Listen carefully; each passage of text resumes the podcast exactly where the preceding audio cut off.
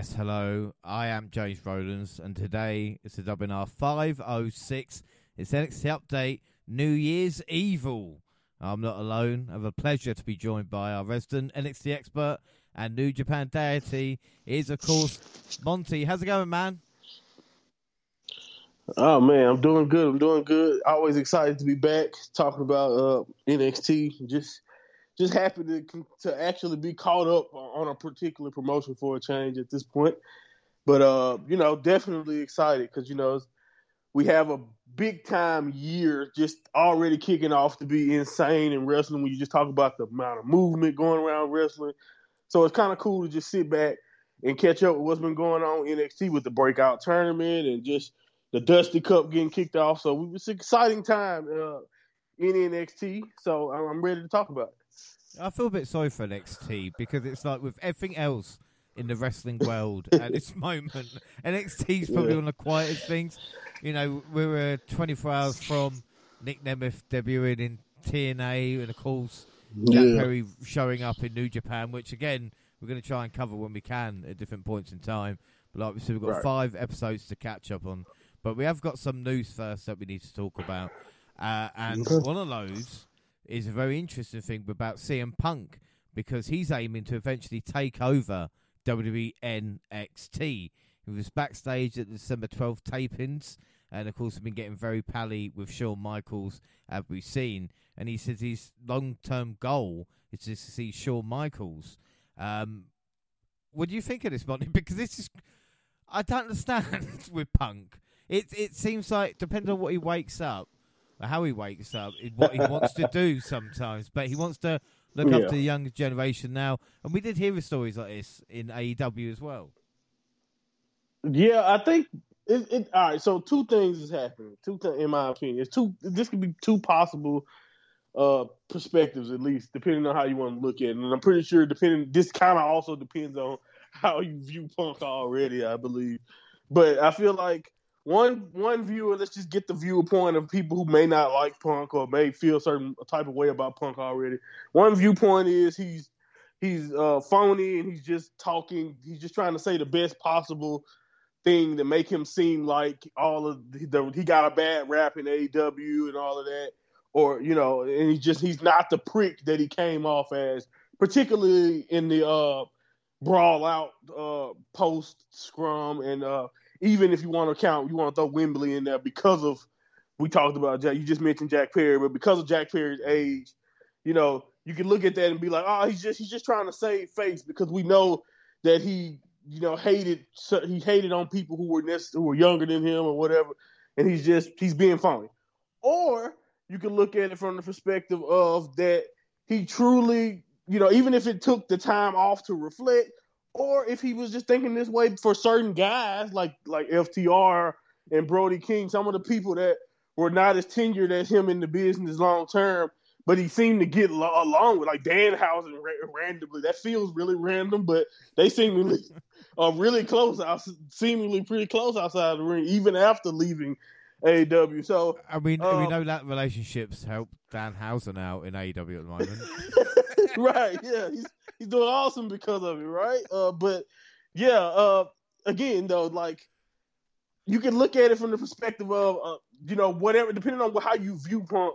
This could be honestly just something, and I and my perspective is maybe, just maybe, just going to NXT for that for that uh, appearance. You know, the time that he spent there maybe he talked to some of those people and saw all the, the g- girls like a Cora Jade or a Roxy who idolizes his wife and maybe talk to some of the young talent, being around their youth and hearing just how many of them grew up watching him, or some of them he may remember from fan meetings, you know, and just maybe that that just being around all of that talent made him feel like he would be perfect, a perfect person to help nurture the next generation of talent.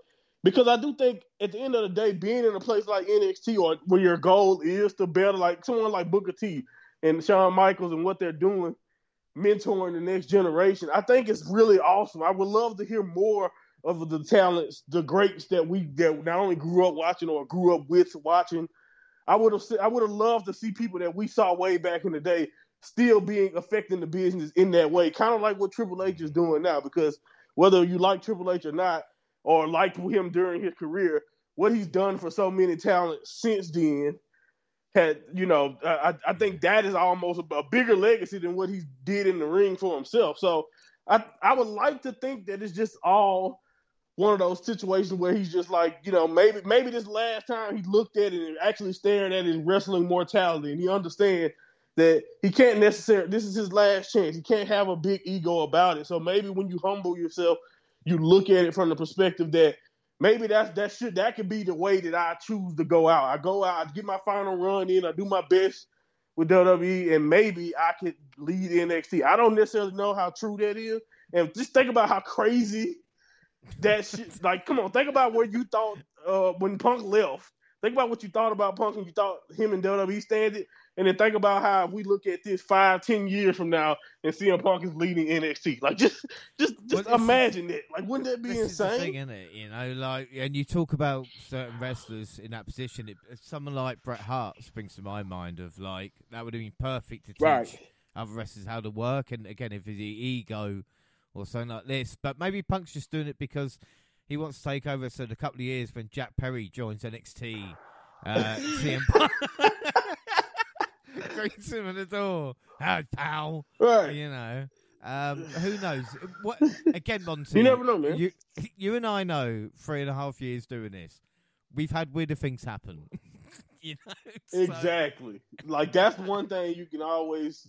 I 100 percent agree. Like you know, and I, I've noticed some people could be like an Austin or like some of the other greats who just stayed away because it's just too painful. Or you could be like Ric Flair and never go away and always seemingly chasing that camera light thing and not take the mentor role. You feel like you can still go out there and do something physical when you don't have to.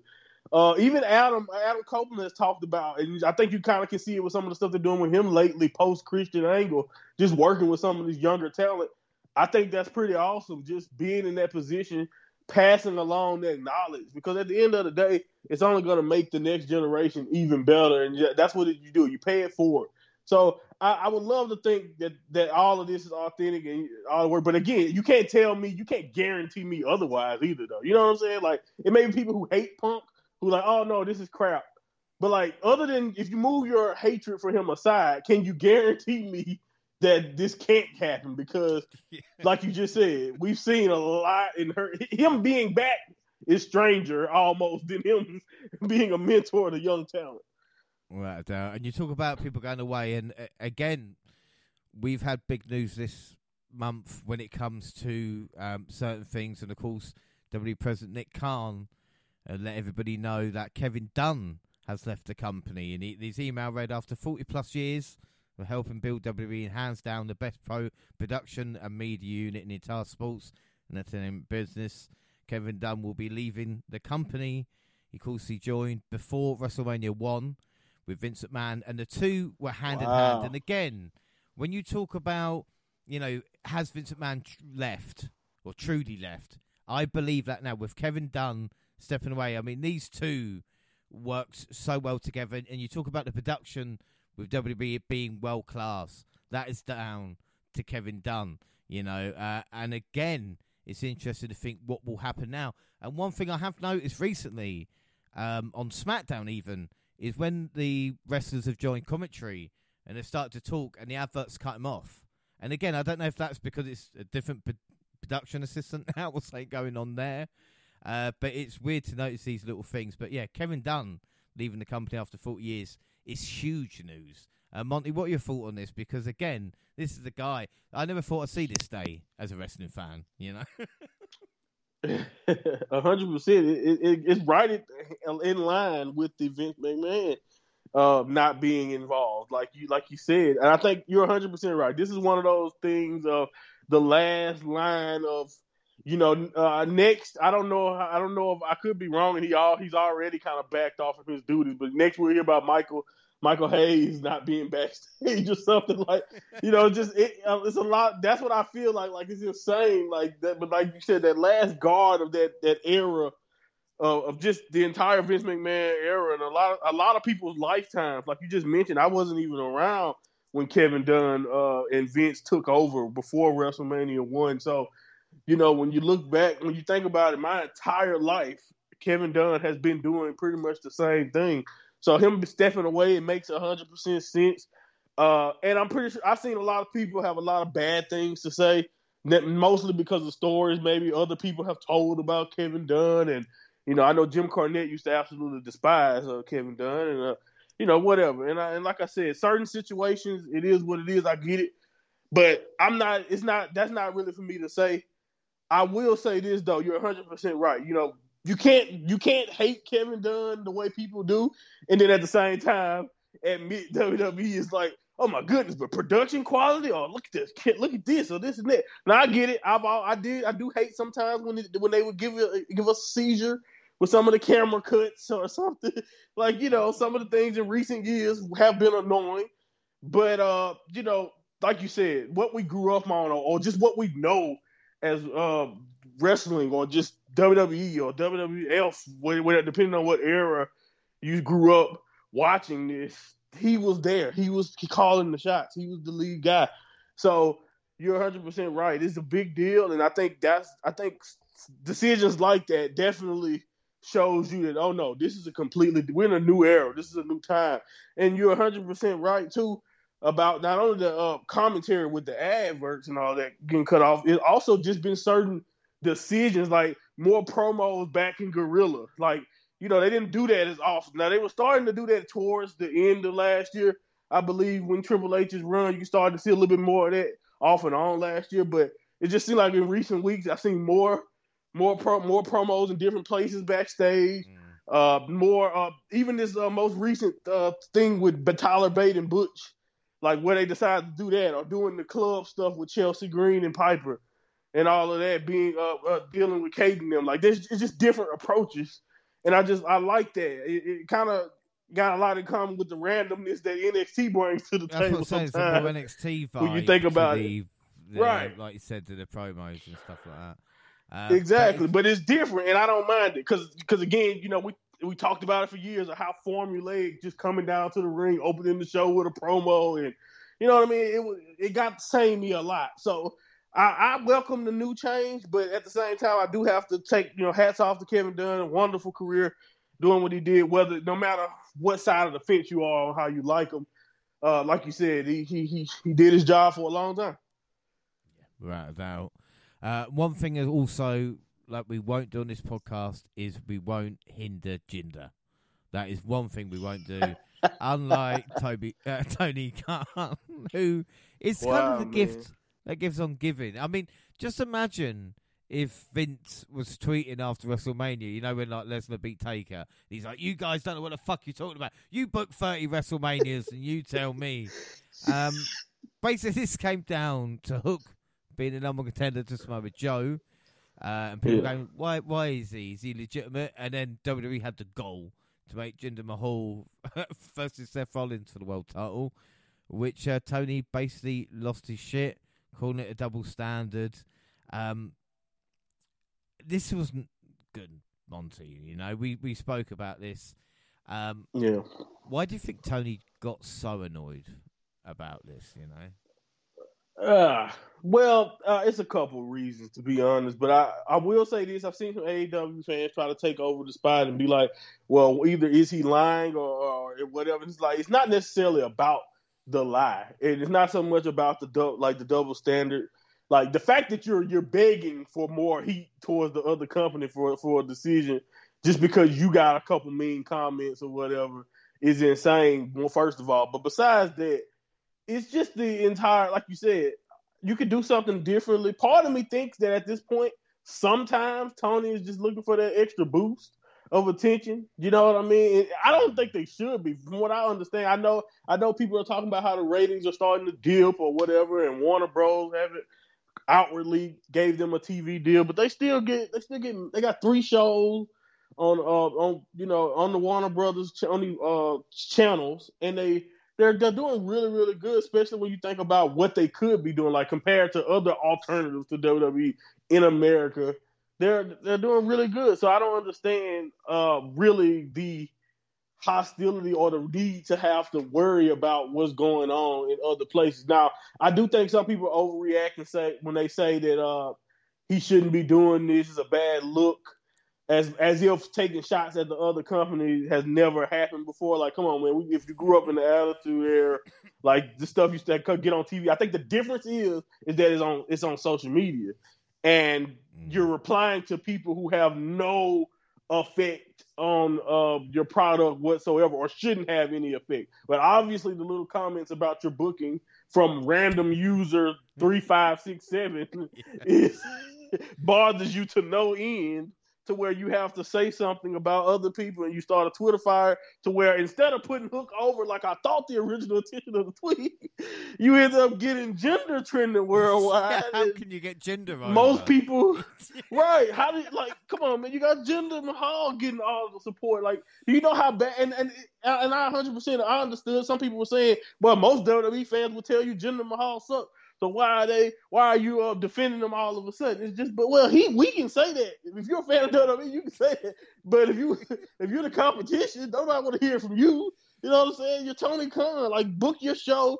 Be confident. In, that's another thing. Be confident in your decision. At least silence from Triple H or whatever gives off the intention that he knows what the hell he's doing and he's whatever it is. Like even if, if it don't work, it didn't work, but he tried it and he was confident in doing it. And if it do work, he, you know, look at me now, I'm a genius. You know what I'm saying? So same thing with the Hook more Joe stuff. If it end up being good, you know people are gonna they're gonna some people are gonna give you credit whether it's too much or not. And maybe maybe the naysayers that you don't necessarily deal like to deal with, they're gonna always say something. But that's why it's pointless for you to do that unless you're just trying to get people's attention. And that's why I was like, what is the purpose of these rants? Because they're starting to happen off and on a little bit too frequently. But it seems like when things die down in the news head cycles, here comes Tony with another rant right on time. You know what I mean? And it's like, are you doing this on purpose, or are you just a, a, a raging, you know, mark for yourself or whatever? I don't understand. Well, the voice of reason, Eric Bischoff, uh, oh, tried Lord. to criticize more AEW booking by Abaddon having a title shot, and Khan's response was, "No, Bischoff." Not true at all. Abaddon returned and then won a four way match. Jinder Mahal's not won in like a year. Yeah. Um, Jinder Mahal wins this simply by replying to Khan's comment, Who the fuck is Hook? right. exactly. Exactly. Exactly. And sometimes it's just better to leave things alone too in these situations. That's another thing. It's like whether you know, I don't. I just I my my only understanding is that I didn't even hear that much heat for the random booking of Hook versus Joe. I don't know where the heat came from other than his mentions. And I'm gonna be honest with you, Tony. And I think at this point you should realize some people are gonna troll you or they're just gonna bother you either way. Because, mostly because they know. Like I'm pretty sure some people, somebody's out there tweeting Triple H all the time. Oh, you fum- you're fumbling Mercedes, even though they don't know if he's fumbled her for sure. Or you're doing this, you're not you you you're you're not that. And I'm pretty sure that at the end of the day, as long as Triple H don't pay it any mind, none of us will even notice. But because you brought attention to it now, now I do start to wonder why did you randomly book to do this out of nowhere? Title shot because at the end of the day, it just felt like another Tony Khan booking. Like I didn't, I didn't think about it, but when you bring attention to it, now everyone is starting to wonder. Okay, well, hold on, did where did Abaddon come from before her title match? You know what I'm saying? Like you brought you brought attention to it, and now you're now we're putting a microscope on you where it wouldn't have been anything if you just left it alone. Yeah, you don't shit on your own doorstep. You know, is the old expression. Exactly. Um, before we move on to NXT update, just want to ask a question. Have you heard any good rumors recently, Monty? you, yeah, well, I heard a, a, a very very interesting one that uh one hit uh with those that very same word that you just asked, the same question that you asked me that uh Montel Vontavious Porter of the uh, MVP did tweet out and ask that very same question and uh all I will say about that is, is if you haven't been in the, in the tea leaves, look up uh, MVP and Chris Jericho's name together on uh, on Google, and it'll be pretty interesting what comes up. But uh, yeah, man, uh, hearing about that, it was very timely. Let's just say it that way. Even though it happened years ago, it was a very nice, timely story because if it's anybody who currently, if you're just going off public opinion uh, feels like they need. It's just nice to hear about them getting punched in the face. It would, pro- it would probably be uh, Chris Jericho. right, well, let's go with the next update. We start from last year, December twelfth. My word. Well, let's come on. Wow. Mello and Trick. yeah, I know. we we've done worse. You know, like I said, we've done updates before where they've released entire rosters. So at least at least we've got that for us. Uh, Mello and Trick. The dark days. yeah, exactly. 2.0. Right, here we go. Mello and Trick arrive to the arena. Trick gets cut off by the deadline highlights, which you never like. Uh, whilst Trick Williams was distracted by interviewers in the parking lot, Carmelo Hayes headed in alone and was ambushed by a mystery assailant. Or was he? Uh, Cora Jade sauntered the women's locker room till Linebacker arrived and Blair Davenport took offence to Jade taking the spotlight. Nikita Lyons stormed out and started a brawl with Davenport. Valkyria and Lyons sent the hills reeling. Uh, everybody needs to work on their promos here. Meta 3 lost to Josh Briggs, Brooks Jensen, and Fallon Henley. With Briggs getting the win, then calling this shot for the Heritage Cup match. Tiffany Stratton tried a cheap shot Henley, but Henley saw red and brawled her to the back. Tiff is so sick of Fallon. NXT showcased the eight men in the men's breakout tournament, but Lexis King attacked Trey Bearhill with a steel chair. Ava announced that King would take Bearhill's place in the tournament. I mean, it works in Rumbles, I suppose, Monty, so this would be no different, yeah?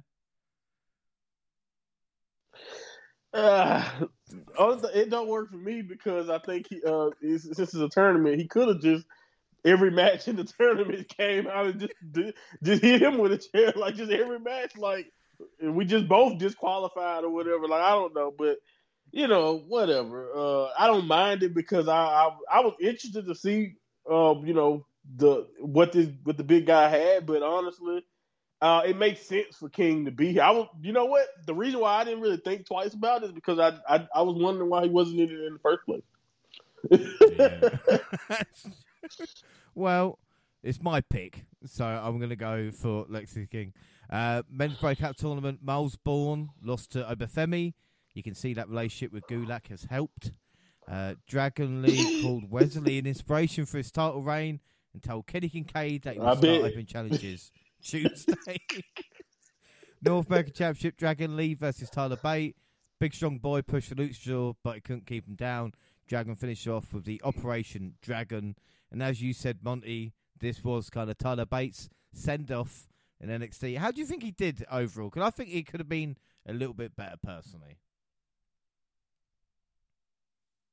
I, I, 100% agree, especially after knowing how much he meant to NXT UK and just how he was one of those guys. But I do I do applaud the the utility of him at times because it felt like you could plug him into anything you want. You want him to fight for the cup, he could do that style. You want him to be North American champion, he could do that style. You want him to fight for the NXT championship or at least, you know, try to be one of the contenders, he could do that. So I do I was very optimistic from that point of view because you know, seeing uh, Tyler Bate used uh, at this level makes me optimistic that whenever on the main roster they realize that he could be uh, more than just a mid card guy. He could be used in many different ways. But I will also say that since he didn't necessarily win uh, a bunch and he wasn't necessarily anywhere near, he didn't feel anywhere near as a bigger star, a big star as comparison to what he felt like in the NXT UK. I will say that that does have me a little less optimistic than I would have been if he didn't have this run at all. He just showed up in the in, in the main roster, fresh from NXT UK. And the only reason why I say that is because I felt like he felt like a mid card guy, and I don't I don't think that he, any of us, when you think about how great he is and how great he's been for a long time, I don't think we want him to just be stifled. He has a lot of the same roadblocks that a lot of other guys have had in the past that I think could make him end up being there in anyway. So I just it's kind of like one of those harsh reality type of things. But maybe I'm wrong, and you know he can turn. You know, being because this Triple H, Triple H also knows how great he can be. Maybe, uh, you know, we're just at the beginning of it. So maybe about a, a year from now, we can look at Tyler Bate in a completely different light. He could be more than just someone who will be in the tag division or someone who is a mid card type of guy. We'll just have to give it time and see. one of the things I would say about Tyler Bate, and it's weird thinking about it now, especially how wrestling has changed. But Bate is great as the underdog against kind of monsters, even people bigger than him, as we've seen in Yeah. NXT UK. And I think with the talent we've got in NXT at the moment, and as we've seen, there, there's not that much discrepancy, you know, in height with Bate Yeah. compared to you know Mello That's or a good and point. other wrestlers as such. Uh, so hopefully, on the, say the main roster, uh, stick him, just stick him against Gunther and see what happens. You know, um, because Yeah. that will be as tough as our next match, which was Dijak versus Eddie Thorpe. Here we go again. You know, Hard Justice broke the turnbuckle with Thorpe's back and then used it as a weapon, causing a DQ. The attack of Dijak continued after the bell with Feast Your Eyes until several NXT officials broke it up. I mean, couple of questions. How do you top a strap match? And second, can Eddie Thorpe go one week without getting the shit kicked out of him? Because it seems to happen more often than not. You know, Yeah. I'm not I'm not torturing, saying- torturing Eddie Thorpe. It's a bit unlucky. It's just, it- yeah, it's a new new pastime in NXT, torturing Eddie Thorpe. Uh, I'm gonna say something. I'm only joking here, guys. So don't, the, please don't take me seriously at all. Uh, I'm just gonna say something that reminds me, especially since Eddie is a native of a Native American lineage and Shawn Michaels is a Texan. Uh, the the history is not too pretty there. Uh, so I, I hope Shawn Michaels realized that Eddie is uh, just a, a young talent. He's more than just a Native American. You don't have to put him through so much pain. They've been through enough, Sean. They've been through enough in this country. Trust me. Uh, but anyway, if you don't know the story of that, you know, please do your research. It's it's it's, it's pretty rough. Uh, but anyway, uh, besides that, besides that, it's hard. It's really tough to make genocide jokes. Anyway, Do you Uh, know what? I don't try, but I'm glad you took a don't shot. even just don't even try. Do you know I took I a mean? shot and, and it's just You've it's been like, with me damn, through the it? updates. Yeah, it's I'm trying, man. It's hard to be tasteful, but at the same time, you know. Yeah. Anyway, we're moving on. Uh, the point is, uh, I agree with you though. It's just crazy to me how much uh, stuff he's been through already. But I think maybe you know maybe uh, this will this will also be a setup for a nice uh, redemption type of arc for uh, Eddie because he's just been through so much. So he has to come out on top at some point. Not even just in this Dijak, just in general.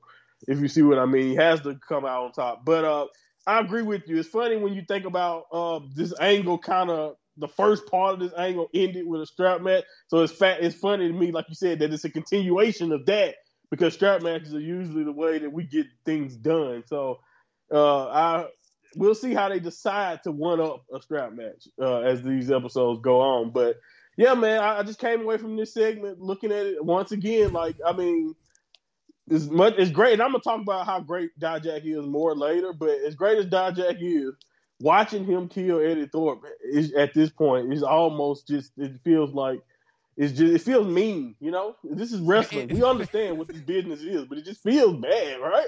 Have, aren't you not tired of watching Eddie getting it's, it's like Wiley Wiley Coyote, isn't it? You just feel a bit sorry for him after a while. After a while, yeah, it's Oh. like wow. Fell off You a know? mountain again. God. Anyway, we move on. Scrypts offered an unexplained proposition to Andre Chase for his money woes. Yeah, that'll work. Thea Hale couldn't stop thinking about Osborne. Hale and Jacy Jayne joined the student section to watch Osborne in action in the men's breakout tournament, beating Keanu Carver. Backstage, Hale tried to flirt with Osborne, but he needed to run to take a shower. Take that as you will. Uh, Kiana James and Izzy Dame made fun of her. I want Carver versus Oba Femi because I think that. Thank match- you. I, thank you. I was gonna ask you from the Carver match. Did you care anything about the guy who the guy who ended up winning? Did you even care that about anything about? I I swear I came away from that match like, wow, I like Carver. Then then I mean, he had nice shooter star press, but man, Carver is a beast. That's you know pretty much what though? You know what? I, I like Carver, but I can make you like Osborne a little bit. Right? I can. Okay. Okay. So the last time we saw Osborne was as Mm-hmm. Josh Morrell, the jobber in NXT UK. Eh? Don't we like him more? he said I, I I heard him talk and I was like, okay, he's British. Okay, nice. Yeah, that's about it. I didn't know. That doesn't make me like him much more, but that's a nice shout. So cool, you know, cool, cool stuff. Well, at least guys. we know Uh, him. I will say this too. Oh yeah, at least we have some familiarity now. It's not just some random student. uh, I will say this too, though, man. I was very optimistic on where they were going with Jacy and Thea, but man, have Thea fallen off. she was taking people arms, and now she's in a, a school. I, I, understand she's still young, so whatever. We I guess that's what we're going with, but a schoolboy crush? Say, really? yes. Really? Well, come on, man. Women need a man to sort their lives out. All right. So. Now watch, I get less heat for my genocide joke than you get just for that one. Yeah, That's crazy, isn't it? Uh, we see Lyra Valkyria and Nikita Lyons versus Cora Jade and Blair Davenport. Uh, in the locker room, we see Lyons and Valkyria try to focus on the upcoming match but they found Tatum Paxley had put her face all over Valkyria's Becky Lynch picture. I quite like Paxley, and she appeared again on the barricade with a raven feather, which caused a distraction that almost cost the champ the match. Blair Davenport knocked out Lyra with a knee strike. Nikita Lyons pulled Davenport out of the ring. Cora Jade was legal and stole the pin. Afterwards, Paxley threw out Lyons and embraced Valkyria. Uh, I like this. Again, I know we're going to see a little bit more, but I've always got space for a weird friend, even going back to like Mickie James and Trish Stratus, you know. Yeah, I, I, I'm with you. I'm interested. You know, I just uh, uh, it has a lot of the same uh, themes to me that that that angle had, uh, but also a lot a little creepy creepiness added to it too. So again, this is way more interesting than anything Paxley did when she was chasing around the diamond mine. Maybe she just really wants a friend, and this time she's not asking. yeah, yeah, no, I'm interested. I want to see where it goes. I think, uh, I think it's, it's very interesting so far, and I want to see does this develop to a friendship? Does this go in a completely creepy? Does it continue to be creepy or gets creepier? Does it end up uh, being even, you know, who knows? It can go a lot of ways from here. So I do think they're scratching the surface of something pretty interesting. Yeah, speaking of interesting as well, of course, we've got the whole Trick Williams and Carmelo Hayes. And we see Trick Williams and Ilja Dragunov both speaking confidently about the future NXT Championship match. Ilja even saying he's proud of Trick Man. Like that that warms my heart. you know, you have no idea. Carmelo Hayes arrived and blamed the Mad Dragon for attacking him and Trick. Dragunov questioned whether Melo was actually attacked or faked it. Melo tried to take the NXT title away from Mad Dragon and accidentally hit his friend with championship. I mean, what are the chances? The night ended with Julian chance of Melo's guilty. No, he's not. Uh, NXT are playing this so well at this moment, and again, it's another segment that worked. Yeah, man, soap opera. It was very interesting, and I also was really looking forward to it. I don't. Be- the thing is, some I've been Melo's biggest supporter this entire time, and I don't believe him one bit. I didn't believe him one. So that's what I. That's how I knew that the storyline was getting me good because I. And even if I end up being wrong, I, then I like I'll be like, damn, they had me so good that not only do I doubt my favorite wrestler on the entire brand, but it's just like now, you know, you might even feel a little, a little pain or guilt there, even if it may, even if it all made sense. But I'm, I'm with you, man. They, they, were doing, they're doing a really good job at this point of setting things up. And uh, the thing was for me is when, when we get the payoff, can you go too long? But I do think, like you said, they, they so far they're playing their cards very, very well, and it's been interesting. Uh, my only thing is that I, the only reason, the main reason why I didn't buy anything Melo said there is just because the the the crime didn't match who he was talking about. Anybody else, may, maybe some other champion, Baron Corbin, other people, maybe you would uh you could view that. Even Bron Breakker, maybe, but even Bron don't really strike strike me as the type to attack from behind and then just get out and not, you know, because again, Dragunov has been this entire time. There's one thing that's been consistent about Dragunov is when he's mad, he's either going to come straight up to your face and challenge you to a match, or he's going to hit you straight in your face when you're going to brawl backstage. It's not really a hit and run type of deal. So uh, yeah, that was the only thing that kind of went against Melo's argument to me. But I do love it, and I do love kind of like like you mentioned, Dragunov, showing the utmost respect for Trick, just to just to illustrate that point of Trick Williams' ascension even more. Because you remember that while he was chasing Melo, he had no respect for Trick at the beginning. Didn't you know really just wanted to swat Trick away. But Trick in not only in that in their feud Trick in their feud proved to Dragunov that he was worthy, and then what he's done since then has even you know got, gotten to the point to where Dragunov feels proud. So to to be a part of that progression, I'm I'm with you. It kind of warmed the heart, and it just made me more eager to see where are we going. How do we finish this out? Do we end up with a triple threat at Stand and Deliver? Do we uh it, it, you know the, how does this continue on? It, you know is when is this going to end? How they're going to do it? I really hope they continue to. Uh, I really hope that the finishing matches the story to get here because it's been a fun ride so far. If you see what I'm saying, so I really hope the destination is as awesome as the ride has been. Yeah, I know exactly what you mean. We move on December 19th. We start with Fallon Henley versus Tiffany Stratton. It was a physical throughout before Fallon Henley flipped Tiffany Stratton into a surprise pinfall. The Central Universe beat down Henley and dumped trash onto her, which meant the feud is far from over. Melo wants Trick to make it a triple threat match, and who is even, even though Hayes didn't see who attacked him. And again, it adds another layer because you go, hang on a minute, you've just accused Leah, but you didn't actually see. Uh, speaking interrupting, Ridge Holland interrupted the Dragunov, telling him he wanted to rewrite his legacy, starting with a Mad Dragon. Dragunov agreed to a non-title match in the main event. Holland said he needed to rebuild his legacy as a main event guy due to his in-ring history, including the injuries suffered as its hands. Well, I hope nothing goes wrong. Trick was frustrated with Holland jumping the line, and Melo told him to trust him. Men's breakout tournament, Lexis King beat Dion Lennox. Trey Bearhill arrived with a steel chair after the match, running off my pick. Jacy Jayne and Thea Hale versus Kiana James and Izzy Dame. Hale caught Kiana James in the Kimura lock, but Dame big booted her for a surprise free. Um, Dar agreed to defend the Heritage Cup against Josh Briggs after angry Henry stormed off. Briggs told Brooks Jensen to stay in the back next week. Stratton challenged Henry to a match at New Year's Eve where Henry would become Stratton's servant if she lost. Watching backstage, Roxanne Perez promised she would not done with James or Dame. Arianne Grace talked to Prodigy, who slapped her. Eddie Thorpe challenged Dijak to an NXT Underground match next week. Hard Justice gladly agreed. NXT North Championship Dragon Lee versus Charlie Dempsey versus Joe Coffey. Coffey was rolling until Joe Gacy pulled him under the ring. Luchasaurus then planted Dempsey with Operation Dragon to retain. No Quarter catch crew attacked the North American champ after the bell with uh, Wilde and Del Toro running to make the save. Charlie's next match is in Japan. They're sending him to um, the New Year Giant Series 2024 on January 3rd for All Japan Pro Wrestling. William Regal made the announcement.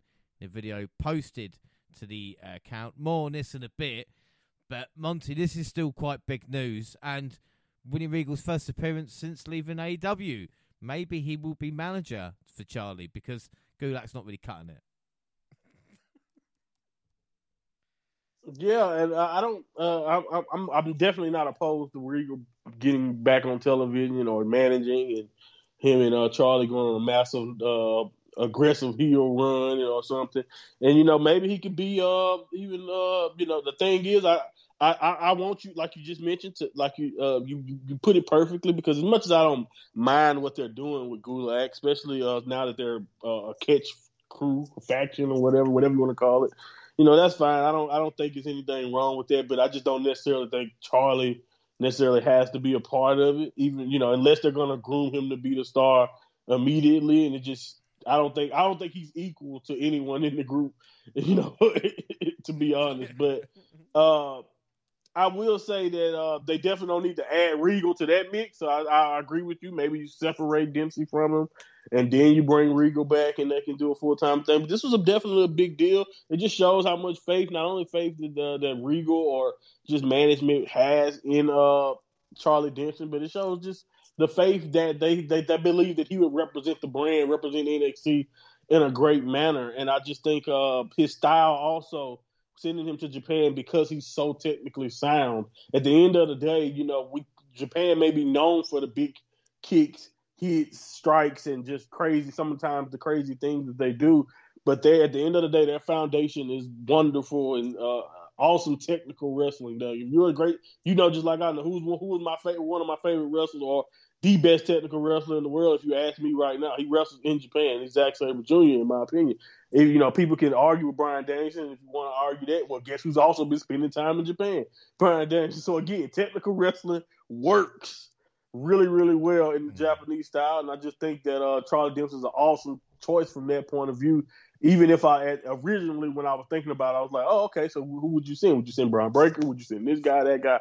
So, but no, Charlie Dempsey was a perfect choice, someone I didn't think about at the time, but he fit perfectly.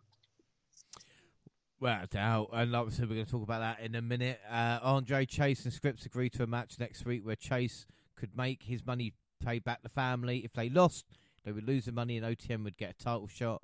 Men's breakout tournament: Luca Crucifino lost to Tavion Heights.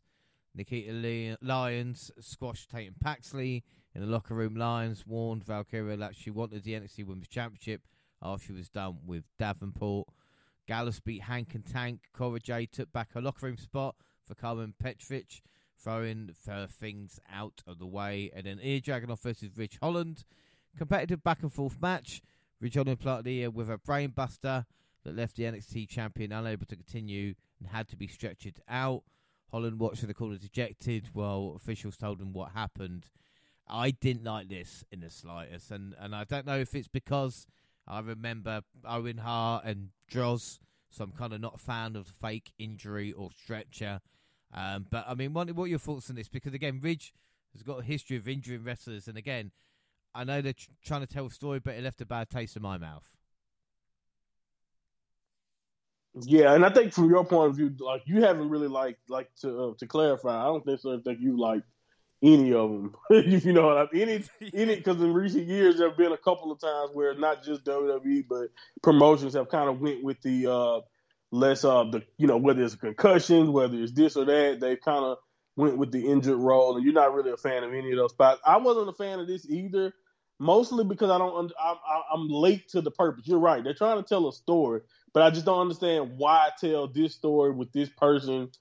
Uh, because of the history. And not and like my whole point is I thought when you bring him back to NXT and you try to give him a, a title match and all that, I'm thinking you, he mentioned it himself, rebuilding the, his legacy. And I just think of course his legacy was hurt by his own injuries. I do understand that part of it, which we'll talk about in the video package that they did after it. Uh, that was another thing that I didn't like. We, we talked about that when we get to it. That I didn't like how they handled that either. But uh, yeah, man, I'm just I'm with you, man, hundred percent. And Dragunov is the worst guy to do this with because he's so damn good. so like you just looking at him Twitch or whatever, you look at how he's selling it, and it's like, oh my god! I about my wife is looking at this and she's like, what the hell? She walk in at the wrong time. She's like, what the hell wrong with him? so I have to kind of explain it to her that I think this is an angle or whatever. And uh, I don't know. Again, it's just I'm I'm I'm not usually as opposed to it depending on circumstance, especially let's say someone has an injury history, they they blown out a knee or they've had a concussion in the past, and then you just do a story where you tell the story and they're fine with it. I don't, I'm not necessarily opposed to it, but when you have something like that, you're playing around with the neck. He already has the stigma online. Like I've never really, like to be honest, Ridge Holland is someone that uh in a lot of ways. Not only his injuries kind of stifled him, but the stuff we obviously know, the stuff with Big E, his history. I still see people every now and then, or when Big E gives an update every few months, people just are just devastated when we think about Big E, mm-hmm. and and and so we should be. And I'm not I'm not trying to say anyone should pile on. I, I don't support piling on the Ridge Island Holland because of that, because I know how things go. Like we talked about D'Lo and Droz in the past and how it negatively affected D'Lo's entire rest of his career. He was depressed. He just never was the same after that one particular moment. So I'm never going to say that you need to do that, but I just don't understand how this angle, dredging up all those emotions yeah, and feelings, I don't understand what that does for him. I just don't even if it, it's you know? a delay of the trick and ear match. There's better ways. Yeah. Of going around exactly. It, it just doesn't and again, I hate it because again. Bit... No, sorry, I was about to say when it, an injury does happen, and then people go, "Well, how do you know this is real or not?" And as we've seen in the past right. couple of weeks of WWE television, exactly. it, exactly when matches have been stopped, exactly, and you know the stuff on just just Friday, and then with Vinci, who's now hasn't been on TV for a couple weeks, and all of that type of stuff. You know, uh, it, it, it's tough. It's really really tough, man. And you we hear about injuries and stuff like that all the time in the ring, and it's just it's just real, real in my opinion, you got you have to be really careful when you're playing around with stuff like that. And I, I just I just don't like if I could understand the purpose of it, and I and I would almost rather Holland's gimmick would be that he's le- not leaning into Jump what he did to E neck. in particular, Yeah. but like, yeah, let's just say he's jumping people backstage and he's hurting people. It doesn't have to be like this, but to, to, to have him feeling, to have him selling that, oh my God, it, it happened again type of deal and frustration. It's just like, I'm no, just no, no, we don't. I don't- You know? Right. That like exactly. Like I'm just not good at my job. Damn it. Like no, that's not a good way to kind of say. I just don't. I don't know what it does for him. Like he already has a stigma or a reputation now as not necessarily being safe. From like you, you know, I think you should want to move away from it. And then that's why I think what they did later was crazy to me because then you don't acknowledge Big E in the video package. So it's like, so so you didn't want us to think that he's just a bad worker. So what's the point of this? Like, why did he have to do it in that way and in that manner? It, yeah, we could again. It, I could go on forever because, like I said, I'm with you. This was like the only thing where I was like, no, I don't understand why we're doing it. I don't know why we're doing Yeah. this this way, and I don't know why we're doing it because you, you're 100 percent right. You could even do Dragunov got injured working out. Like whatever the who whatever you have to do, if you want to delay something, like whatever it is, you can do an easier way than this. Well, more on this in a bit, but uh, we'll move on with NXT December 26th. All or Nothing, Chase U versus OTM. Duke Hudson was rolling until Andre Chase took a blind tag and walked into the finisher of Bronco Nima and Lucian Price. OTM earned a future NXT Tag Team Championship match and cost Chase all his money he had won last week. Tony D and Shannon Stake, Stacks watched from stage because we won't want them to wrestle, of course. uh, and OTM fell over each other at the finish. That's nice. You know, like there's nothing that sets up number contenders uh, like this. Anyway, Heritage Cup, Noam Dar versus Josh Briggs. Briggs picked up the first fall decisively with a running clothesline in the second round.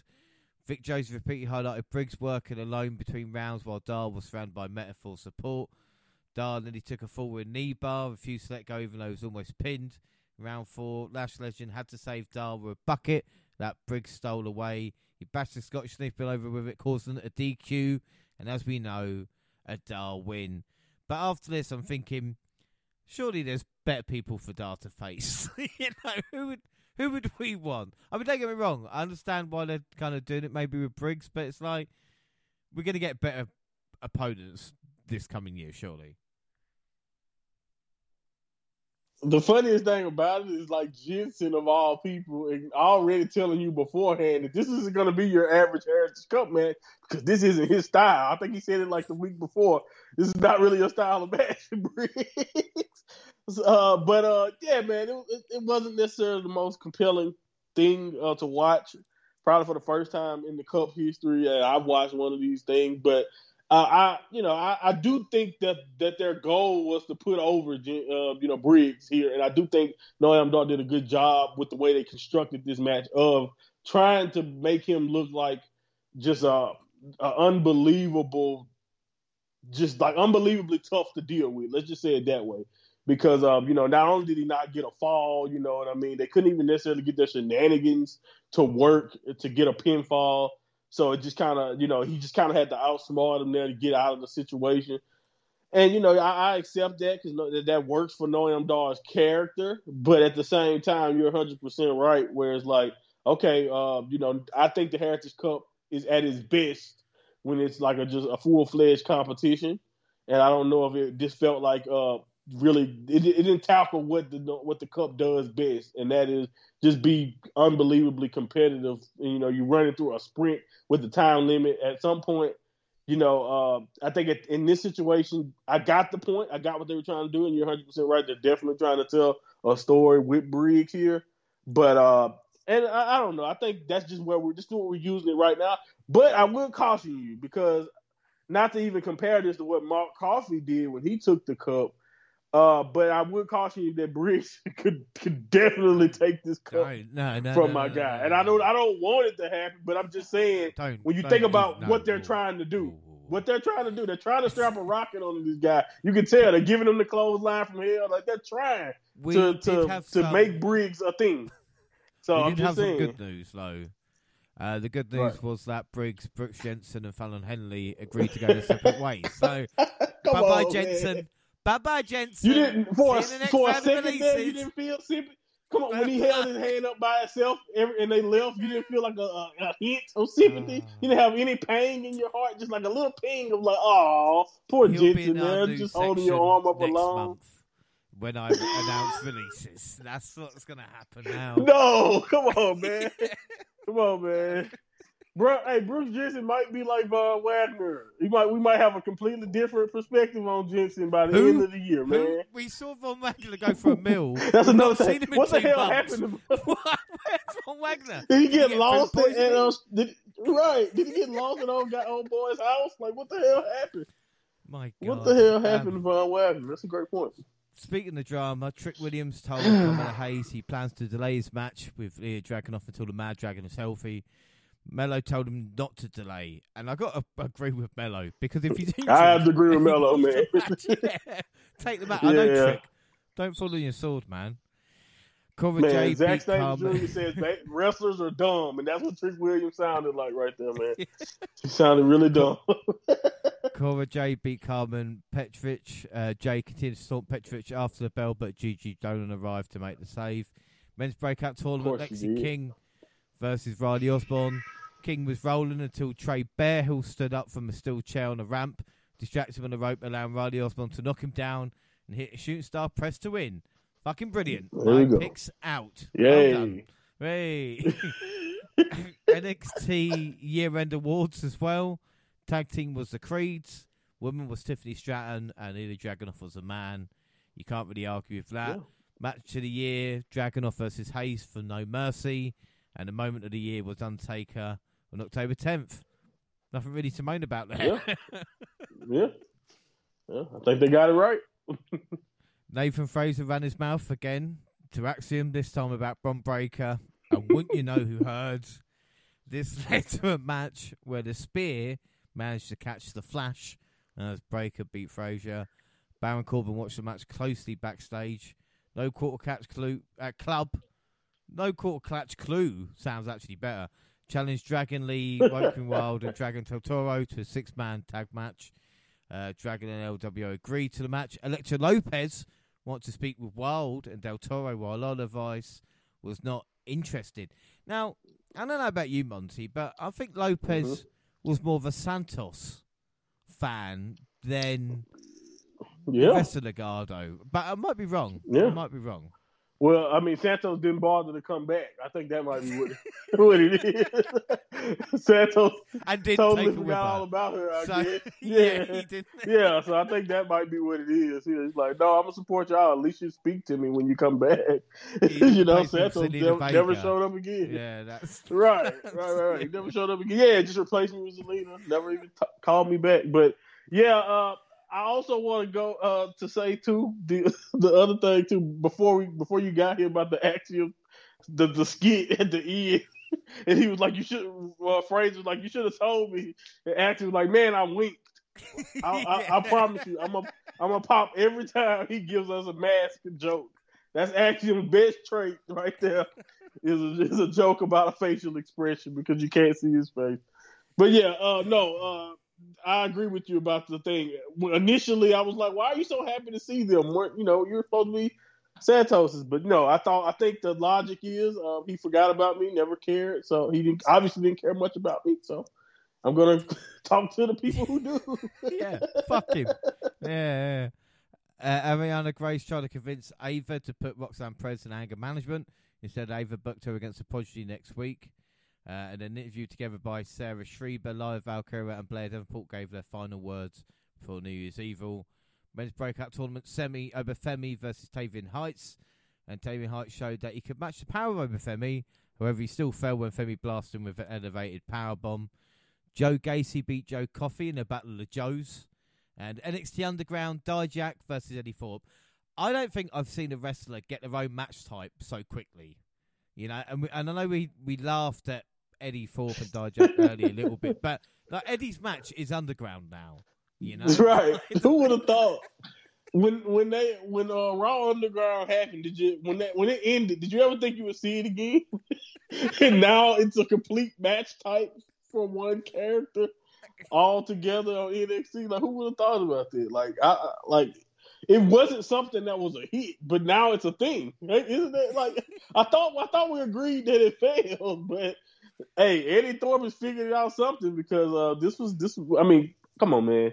At, at this point, Dijak, bro, like we gotta have a conversation about Dijak.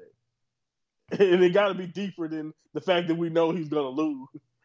Dijak is fucking awesome, dog.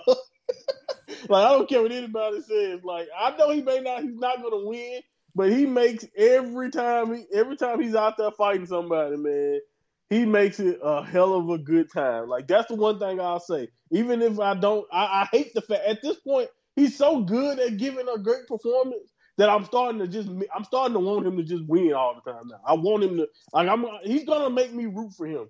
Just and I know it won't work because he's Dijak, but like come on, man, like he's awesome, dog. But, like but just the, I'm playing a bit of Saints Row at the moment. I know people are going, "Why are you playing Saints Row? It's a shit game." But I've decided to make my character based off Dijak, and literally I'm running around with like a big leather coat, sunglasses, just a beard, and there's something about him that is just like Yeah. Terminator. Of yes, he gets beaten all the time, but he keeps going. You got to give credit. You know, you got to give credit. It- for that. yeah, man. Yeah, exactly. Like it's dedication. Like it's been other people. Like for example, uh, not this current run because I do like this. In it. I do like NXT. Baron Corbin is almost a different guy. It seems like he's just comfortable. But main roster Baron Corbin, we knew he was gonna lose, but you know it got formulaic, it got blend. It was the same almost every time. This with Dijak, Dijak is the most entertaining guy that we know to finish which is gonna be we know the finish already pretty much most of the time. But man, it's getting there gonna be funny. Like it's just gonna be a great time, dog. Like, do you know I want I want to see him versus Gunther. I know they're both heels, but Dijak and Oh, Gunther. man, oh my be- god! Yeah, that would be saying oh, incredible. I mean, again, it's like no surprise, but you know what's going to happen. It's even like in this match where you're just thinking, what can these two do after this trap? And they pull out again, beating the absolute piss at each other. Uh, was- insane. What was it? it? It's crazy. Um, Manifest Destiny, third Manifest Destiny through an announce table. the table. Yeah, and it's like follow that. Oh, we did. uh, the show ended with Trick Williams and Ilja Dragunov signing the contract for the match. And New Year's Evil, the Mad Dragon was wearing a neck brace, but removed it before the signing. Uh, so I suppose that's saying we're definitely getting that match now, which uh, is a good thing. Yeah, safe bet. Yes, but Guaranteed. yeah.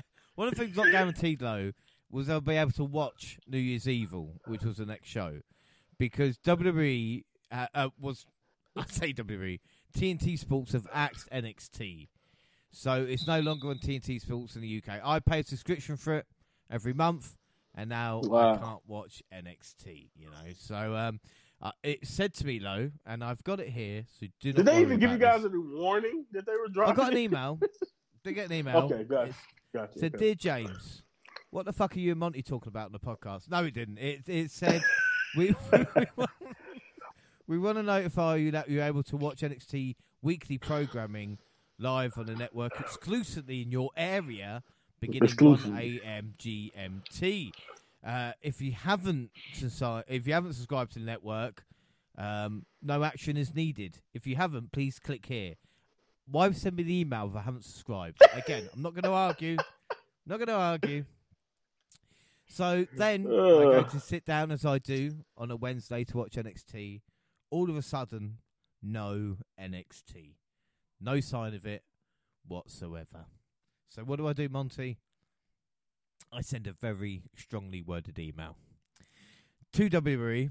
You know, let's not forget WWE Network, and I put, "Hello, my name is James Rowlands." I thought you'd like that because that's what I usually say at the start of the show. And I said, I'm a subscriber since you first begun. I'm also a subscriber to TNT Sports to watch Raw, SmackDown, and NXT. I know you sent me an email me telling me I could watch NXT exclusively live, but I have a 9 to 5 job, Monday to Friday, so I can't watch live. Is there a repeat of the show, or will I always be a week behind? I can't see anything regarding New Year's Evil 2024 on the network. Many thanks. Did I get response? Did I fuck? So I went on Twitter and I put, let's get this right. The network, Monty, hasn't tweeted this year. Right? The W network isn't a thing anymore. Even on Twitter or X, it doesn't exist. Right? They fired the social media guy too. Yeah, literally. W on TNT don't show NXT. So the only way to watch it is live, but if you work, you can't. No repeats, you know. Um, luckily, I've got fans, of course. Um, Simon Derek Walker said this will draw UK fans away from NXT as lose touch with it. I've been waiting all day for the network to upload on it, for fuck's sake. I'm sure they'll revert back to how it used to be eventually. 24 hours later, the network had New Year's Evil 2024. And I can say seven days later, not only was it available live, but it was available to watch straight afterwards on demand. So, Monty, I've still got some pull. So, people from the UK listening who watch NXT, Yeah. you're welcome. That's, that's fair. It's, I mean, See what a see what a nice tweet or a strongly worded email will get you. yeah. Like, come on. We didn't get it, and I'll sort it out for everybody, you know? So, uh, what can we say? I mean, I'm sure you don't struggle. Have you had the. I mean, you just ride the cock with ease, don't you? Yeah, okay, I wouldn't say that. Peacock sucks in its own way. it sucks in its own way. Uh, trust me, uh, especially when things are live. Uh, but yeah, I, I just so far until it switches over to the CW, it's still on USA for now. So I just use my uh my uh YouTube TV, which is basically my cable provider, and I just kind of been DVRing them. So I've been keep my my situation is still stable. I also when when it does switch over to the CW, I should be able to still be able to record them from there. So yeah, I I didn't run into many many issues, but uh, I do think it's very inter- interesting uh, because it's just like okay, well, how, first of all, do you are you guys never to have to worry about Peacock? I always I thought, why did I always think that it, this would that the W Network would be alive overseas, uh, like for like you know not long. Like I didn't think I thought they were you know they they were doing that to hold them over for the transition, and then eventually everyone would have to use Peacock. But no, it They've seems like about this us. is only an They- American they, have thing. so- literally, yeah, they, they've forgotten about the network. They don't even bother tweeting. wow, We don't get anything new. We don't get any documentaries. No the only thing we got you recently still haven't seen uh, Cody Doc, huh? No, still not seen that. Don't get me started. We had This Is Awesome with Matt Camp talking about wrestling Okay. toys. And I was like, do you know what? I haven't watched the network non wrestling wise for so long. Let's give this a go. Loads of talking heads. Matt Cardona and Brian Myers on the show, rightly used. You can't talk about wrestling figures without those two guys. It was a really funny moment with Dom, or, you know, as you want to know, uh, Dominik Mysterio, or Tom and Nick, saying that he um, never got yeah. he never got toys because he has a bad dad. Uh, a People forget about Yeah, that. you know? yeah. Um, but I was thinking about this, and of course, I'm a huge fan. Is there a wrestling toy that you can remember, Monty, as being like, oh my god? Because I always remember as a kid never having them, but you like the brawling buddies. Yeah, and I remember Yeah. a of a friend who had like Hulk Hogan, Ultimate Warrior in the collection. Never give me one to wrestle with, you know. But I always wanted one as a kid, but I was always jealous, you know. Yeah, I I was the kid. I had too many. I had copies. I didn't complain though. I had a friend who used to be kind of similar to me, but he would complain. He would be like, "Oh man, I got a I got a blue Rey Mysterio and a white one. I already got Rey Mysterio. Like, all right, well, give me the blue one then." I just added. I have now. I have like now. I have red gold, white, black. I had like four or five different Rey Mysterio figures. Like I had too many. I had plenty of them. I should have collected them, right? Because right now they're at my grandmother's house, just sitting in a, a huge chest of just there, and they're just un, they're unboxed because I played with them all the time. Same thing with my replica ring, ring that I used to have.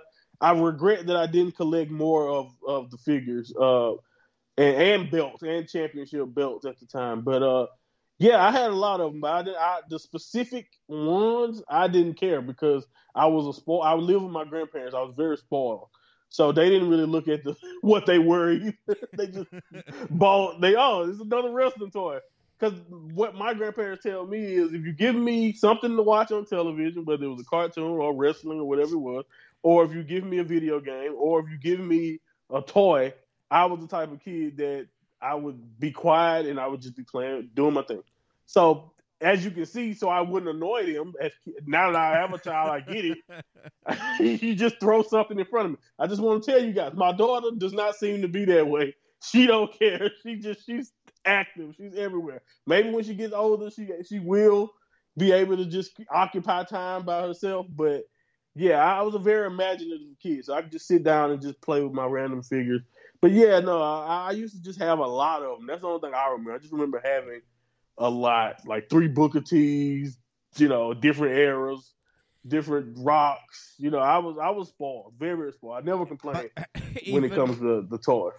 I was say if we even if I had like duplicate Rey Mysterio, we would have just like painted a little bit red and made it Ultimate Dragon or something like that. You know, like yeah, exactly. Like you had, you can find uses. Like, come on, man, exactly. I mean, exactly. I had a couple of Stone so, yeah. Colds that I turned into like the Harris brothers. right, right. No, definitely. That, that's a great reference right there, man. In terms of the Harris brothers, or like, uh, you know, you, you, you can. Uh, I had a Goldberg toy with a tattoo kind of rubbed off. I was like, oh, you know, Stone Cold versus Goldberg. you know what I mean? Like, yeah, man, you can have fun with it. it, it you just had to be creative at the time. Like, depending on, if, and I think a lot of that has to do with your imagination and just how grateful you were when it came to stuff like that. But I had a lot of them, man, and uh, I'm trying to think of what would be my favorite. Uh, I know my my uncle would get got mad at me one time because he had this very very he had these they were very jacked, but they were also like collectives. He had Undertaker and Kane, and uh, I somehow messed up the mask that would come off of that replica Kane mask, and he was very very mad about me messing that one up. I do remember that vividly. But yeah, man, I I, I love my toys, man. I still have a lot of them, so I would love. I, I know. I wonder what should I do with all of those unboxed. They'll, they'll, be figures, worth money. Man. But buy a yeah. clear case and get them standing up and on display somewhere. Like honestly, right. Like, That's probably if, what I should do. Yeah. If I had room, I would do it. My my biggest expenditure recently when it came to toys was to make sure that I had like elite versions of NXT UK champions, and that's something that I've got, which is kind of like bagged and boarded and put away. You know, like that's that's what I wanted, and you know, but it's very expensive. Right. So if anybody even collects it now, yeah, you know, even Lucy's, as I know, will go for uh, a little bit of money. So. You know, if you want to get rid of money, just give them to me for free. But again, who knows? You know, like who knows what the future holds? Uh, we'll move on from toys and we're going to talk about New Year's Evil, January 3rd. Might be 24 hours late that I was watching, but just like old, old times, it was on the network. So it was 1 hour 37. The calls I get picture in picture, and unlike Dynamite or Triller, no ad breaks in between. Vic Joseph announced the first 30 minutes for commercial free, so that helped as well. So let's find out what happened. We get an opening promo telling us all the matches in NXT, NXT Women's title on the line, Blair Davenport versus Lyra Valkyria. For those paying attention, Blair won this opportunity at deadline. Valkyria was too fast for Blair, escaping the strikes for the challenge. Valkyria took her down with a confident roundhouse kick and cross-leg Samoan driver to win. Afterwards, though, the Vice ran up to cash in a breakout contract for a title shot, but Tatum Paxley made a save. Lopez got involved, but Paxley and Valkyria sent them running. Uh, thoughts on this? I thought both women were both very technically sound. You know, and I love the fact yeah. that they mentioned being in NXT UK, but not actually fighting, uh, facing off. If you know what I mean. Right. Right, right, right. Yeah, no, it was a nice video package too the week before, kind of breaking down how, you know, Blair's been all over the world. Same thing with Lyra, and they just never really crossed paths before, even in NXT UK, because of a knee injury uh, to Lyra. But you know, it was just it's crazy how that turned out. But yeah, man, I'm with you. It was really, really cool to uh, watch these two people that I kind of, uh, you know, Lyra, who's just been kind of on a, she's definitely on the high on the trajectory upwards in my mind because I just, not that I didn't like her in the little time, like you mentioned uh, when we watched the NXT UK, it's just she wasn't really that necessarily, she was not allowed to necessarily be there long enough for me to kind of gauge how I felt. But I've definitely, she's definitely won me over, you know, with her her run and her recent feuds, and I think the same thing going on with Blair. Uh, even though I was always a big fan of Blair, uh, even when she was traveling around the world. So uh, to see them actually get in the ring, you would you just uh, you, you don't necessarily you never know how the chemistry would look or how the first time they encountered each other looking. Like you said, I thought they did a really good job, especially technically. I think that it was a giant stomp from Blair at one point in this match where I think Lyra just face planted. I've never seen a stomp so like that. Well, like I was worried for a second there, but she was fine. She she continued on, but uh, but man, they were they worked pretty good together. And I think for that to be their first time, they actually seemed pretty comfortable. So I, I would love to see what that match could turn into with uh, with more behind it, more heat behind it, and just more in general going on uh, from the angle standpoint. But I'm pretty sure right for now Blair uh, is going to be out of the way. But I think this should at least show everyone that she is in that picture. And I just hope they continue to understand that she belongs at the top of the division. When you think about basically all the new faces, everything that we see going on in the women's division in NXT, Blair is definitely uh, top tier up there, right around Lyra Valkyria. And I think this match kind of showed that. Yeah, without a doubt. And I think Lyra also delivering – like a champion as well. So that's good news Agreed. for the women's division. Kelly Kincaid with breaking news. Ilja is injured. Trick doesn't get his title match. What a bummer. Um, Latino World Order versus No Quarter Catch Crew with Dragon Lee unfortunately stuck in Mexico due to visa issues. Carlito yeah. was revealed as Dragon's replacement, and they ran over No Quarter Catch Crew. Carlito hit Damon Kemp with a backstabber then Cruz Del Toro connected to fi- uh, for a 540 splash to win. but the most impressive thing, I think, Joaquin Wilde literally flying. What a yeah. dive that was. I mean, I can't remember from my memory a dive like that. I'm sure it will, but my God, the yeah. distance. You know?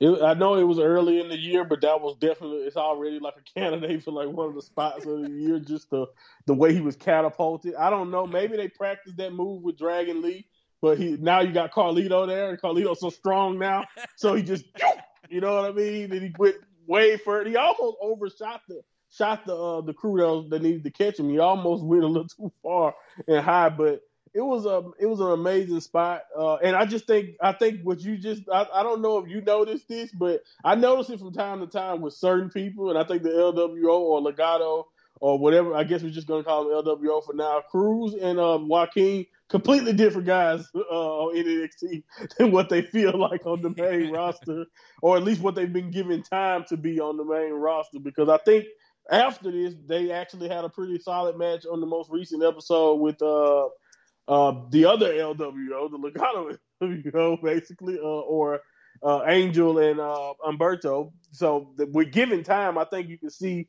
now maybe Triple H was paying attention and saw just what they're capable of as a team. We've seen it in their run uh, as Legado del Fantasma, just how solid and really, really good that they are. You know, he, uh, Joaquin did another dive where he, like, he landed on his damn head and he just popped right up like nothing happened. So yeah, man, this is this is really a good way to, to uh, well, not kick things off, but it was a great way to just kind of keep the show's energy high and going.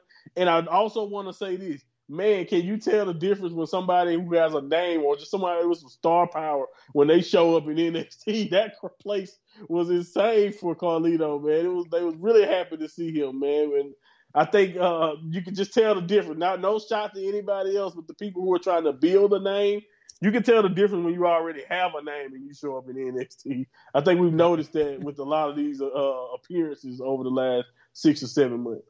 Oh, I say Carlito's not been out over for twenty years, has he? So you know, it's a bit yeah, it's insane, man. They were really happy to see Carlito. Uh, Drew Gulak was not happy with his group after the match. Carlito spit apple in his face. Uh, Charlie Dempsey was not willing to no quarter catch through because he was in Japan. he faced uh, Nakajima for the Triple Crown Championship on January Yeah. 3rd. Weirdly enough, David Hart Smith was in the match before the main event of this. We're going to jump Yeah. to All Japan Pro Wrestling and seeing David Hart Smith and go, bloody hell, that was lost potential. But Dempsey had fans. It was in a small arena, like a New Japan gym. But uh, I quite liked the commentary, even though I understood no word. It was all right. And the lighting was very good.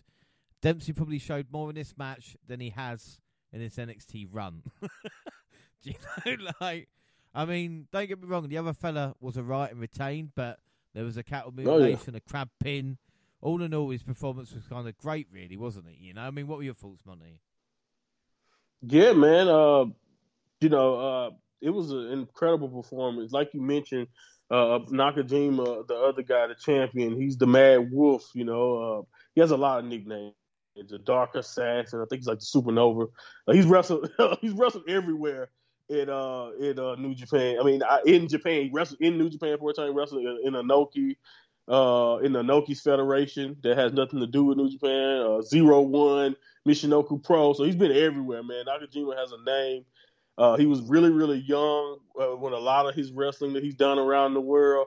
So he was like a prodigy. I guess the best way to kind of uh, tell it. So I think it was kind of cool to me after the match to kind of hear uh, Nakajima talk about, you know, looking forward to just working with people like Dempsey or just looking forward to just working with a Dempsey again in the future. So, you know, not only does that sound good when you think about the just the partnership of just all Japan and WWE in general, but it just shows you that he was once in Dempsey's shoes of kind of being a young guy, earning his respect fighting uh, established guys. And I think, you know, that's what he's been doing uh, now. But, you know, uh, he, he's been a freelancer for a while, you know, uh, so he used to use big name in Noah. And I just, I just want to point out and give him the credit because I, because I want to point out or give uh, uh, a nice background because I want you to understand that he's a bad guy right now, and especially in all Japan, he's walking around doing Inoki's taunt. You know, that's New Japan's patriarch. You know, uh, all Japan was not was was started, uh, but not by he. They they're kind of like the antipodes, the, the the the opposite. You know, if you want to say AEW, WWE, or you want to even be more topical, even though they're before WCW. You know, you want to say, you know, you can go all the way back to that uh, because you know they they were created by Giant Baba which is when uh, Noki and Giant Baba kind of split off uh, from uh, New Japan. Giant Baba started All Japan, and Inoki went on to be the uh, leader of New Japan. So doing a Noki, Inoki's gimmick in front of those fans, no matter how big the arenas is, even though you know All Japan is nowhere near what they used to be. Uh, it does. Trust me, he pisses those people off to no end uh, right now as their champion. So the night before it was a preview tag, and Dempsey. I saw the internet. I saw people who are who are uh, Japanese professional wrestling fans talking about who is this Dempsey kid, and you know, and whatever. They didn't really know who he was. All the fans are silent. They don't care about him. But that really wasn't what what it was. He's just unfamiliar. But after watching him in the preview tag, which he shocked a lot of people by pinning Nakajima in the preview tag, because usually that doesn't happen, even if you are fighting for the belt uh, to see them actually go out there work a competitive title match for the top prize in all Japan, and to hear that crowd, like you mentioned, throughout the match, start rooting for Dempsey and cheering for Dempsey. You know, and you know, like I know, Dempsey's not fighting in a. He's not Ospreay. He's not fighting a, a flashy style. He's not doing something to win those people over, other than going in there and, like you said, cattle mutilation, just te- doing technical wrestling effortlessly as we've come to know from Charlie Dempsey. And I 100% agree with you. This is this was the best we've seen from Dempsey since uh, you know may, maybe in general because even in NXT UK, even though he had great performances there, they they you you know he was really just scratching the surface of what he was uh, what he was trying to do. Something he was really just getting started when they pulled the plug from NXT UK. So when you think about what he's done so far in NXT, he felt like a, he he showed everyone what he can do in a big time match in the main event, and he earned a lot of people around uh, some uh, were not only worldwide fans but worldwide talent really came away from that match with more respect. And I just think at the end of the day, for someone young like Dempsey and someone who's trying to establish himself in the WWE system, this could do wonders for Dempsey's confidence. And I just hope that the booking when he returns reflect a lot of that goodwill that I heard coming from people's reviews of the match and just watching Charlie Dempsey. Because I see a lot of people who are not fans of WWE know he's Regal's son, and they kind of re- had that same reaction me and you had when we first watched him wrestle. You know, because we like, oh my goodness, like look at that Regal plex. Oh my god, he's just naturally talented. Like, damn, I definitely can see his father in him.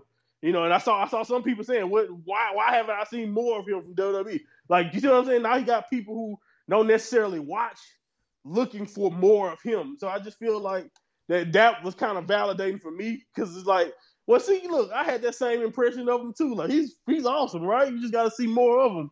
And I hope that NXT gets that message from sending him. Uh, also, I hope that was the motivation behind it, that they don't they want 2024 to be a big year for Dempsey because I think me and you both know he has what it takes, man, especially in between the ropes. Maybe he does need to develop some promos and all that, but a guy like Dempsey, I don't even think he needs that, man. I think he just needs to go in there and beat some people up, you know, and just focus more on that, on what he can do in the ring because that's his strong suit.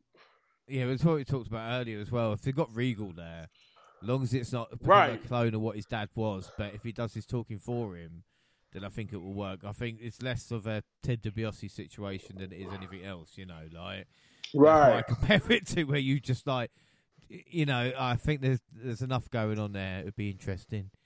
Anyway, back yeah. to NXT. Uh, Grayson Waller mocked Trick Williams backstage until Carmelo Hayes announced that Trick would fight him with his NXT Championship shot on the line.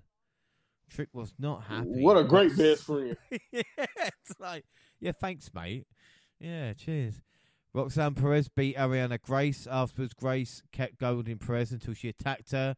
The prodigy refused to let up, and the referee decided to reverse the pinfall decision, awarding Grace the win. Good stuff all round. I hate Grace celebrating. I lo-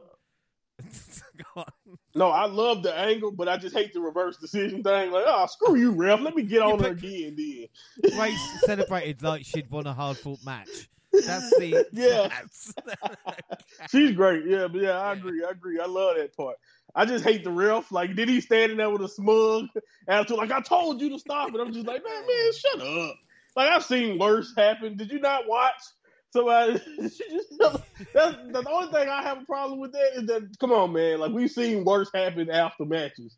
Like they they, they ruined the WWE historian in me. Like I watch I watch a last man standing match uh, in where I think Stone Cold or Triple H dropped the, uh, the did he drop Triple H's car from a forklift or something. Like I know that was a different era, but like, come on, man, I've seen matches end in some crazy ways. They didn't reverse the decision of the last man standing match. well, it's true. Uh, another thing I noticed is Ava has some interesting tattoos. That's all I'm going to say about that. Just some interesting choices. She is now Shawn's assistant. I wonder why. uh, she announced the return of the Dusty Classic Nikkita Lyons wants Blair Davenport. Uh, I'm pretty sure it was Wesley Blake, former NXT Tag Champ, that broke them up fighting. Which again, some people go up, some people go down. You know, no shout.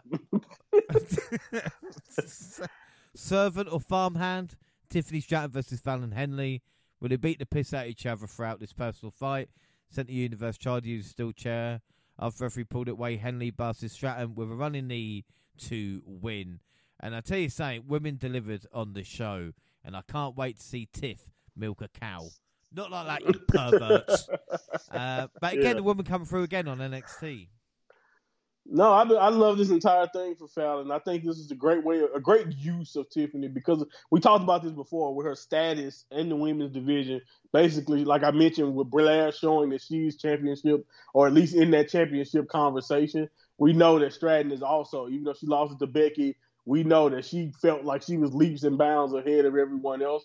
So what what do you do when you have someone booked to that level? Is you you use her in a situation like this to bring a Fallon Henley along, or at least up closer to her level, or at least you know she's been there twice now.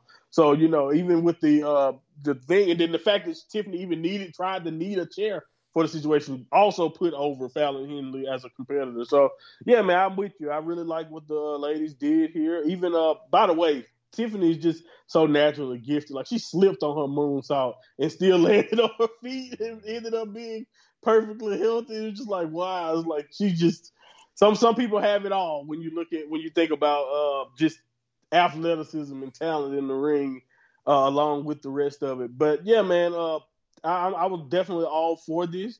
I did think though about this this entire stipulation, besides the farmhand part, it did maybe I chuckled to myself because I was like, I wonder if James is gonna uh James noticed that once again us Americans just cannot cannot book without doing some servants.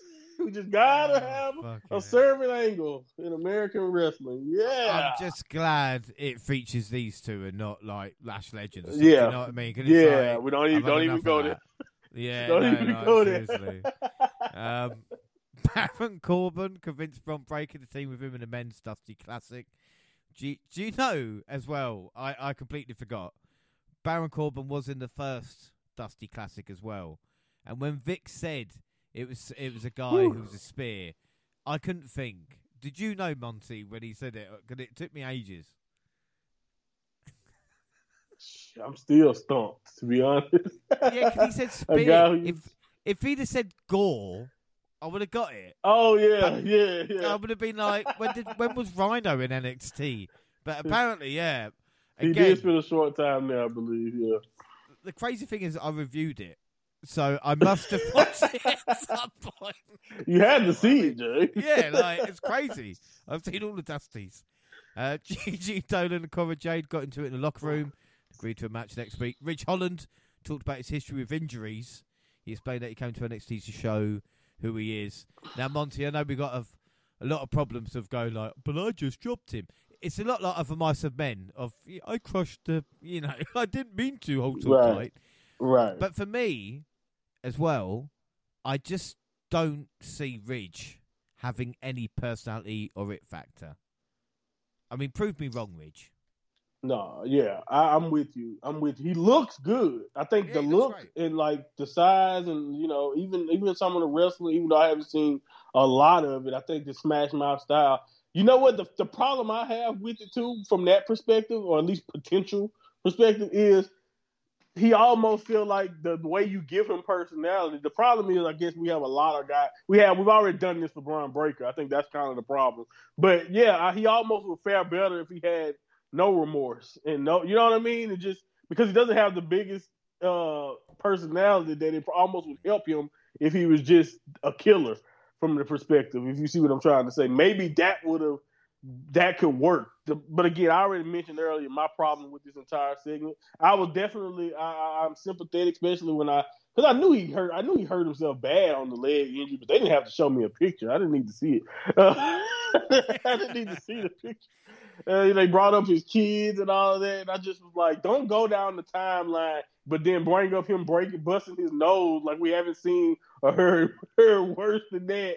But then you won't. You're just gonna just kind of skate over what happened to E. It's just like, oh, okay, you know. I, again, I thought the whole point of this was kind of acknowledging it so we could put it behind us, even though I don't think we ever should have had to bring it up in the first place.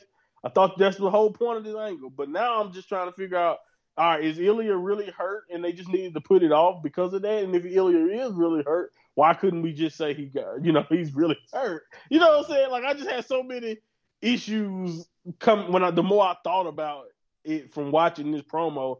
And again, my only question, and you can tell me this, Jane, like I, I agree with your opinion so far. So far in his run, he hasn't shown me much on a, from a character standpoint that I can give you, other than the fact that he has a, uh, he's a, a nice or a pretty good look. But what what does this do for for Ridge to you? Do you think do you think people are going to cheer for him now? You know, because I don't think this is going to work in the same way it worked for Von Wagner.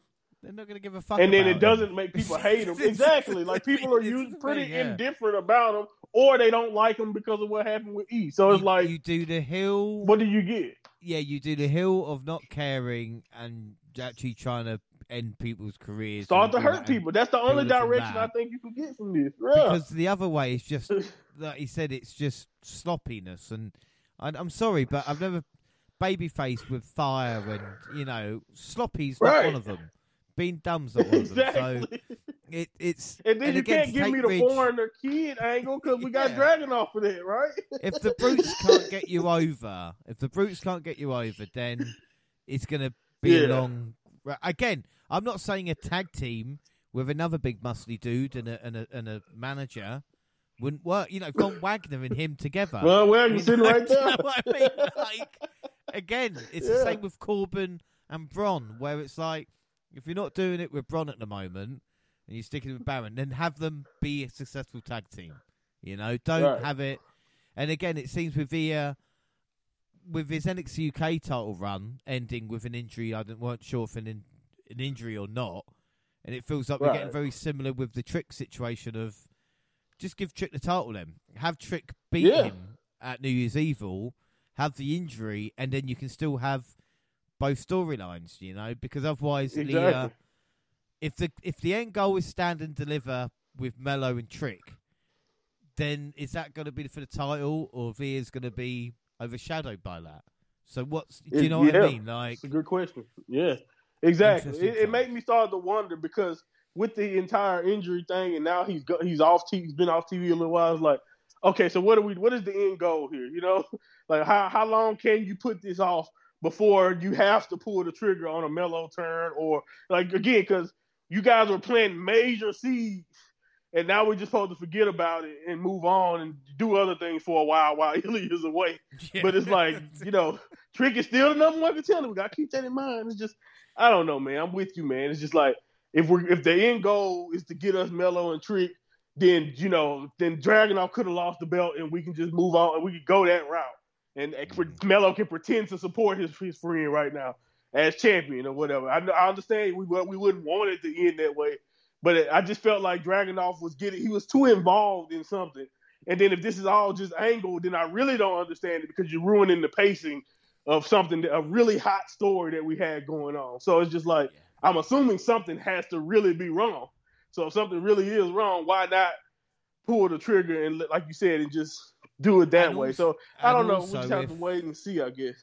Yeah, and also if we're gonna have again not having to go here because we know how much we love him, but if we are gonna get Trick and Melo, we don't want a triple threat match to ruin No. that first ever one on one meeting type of thing. Right. No So one else needs to be there.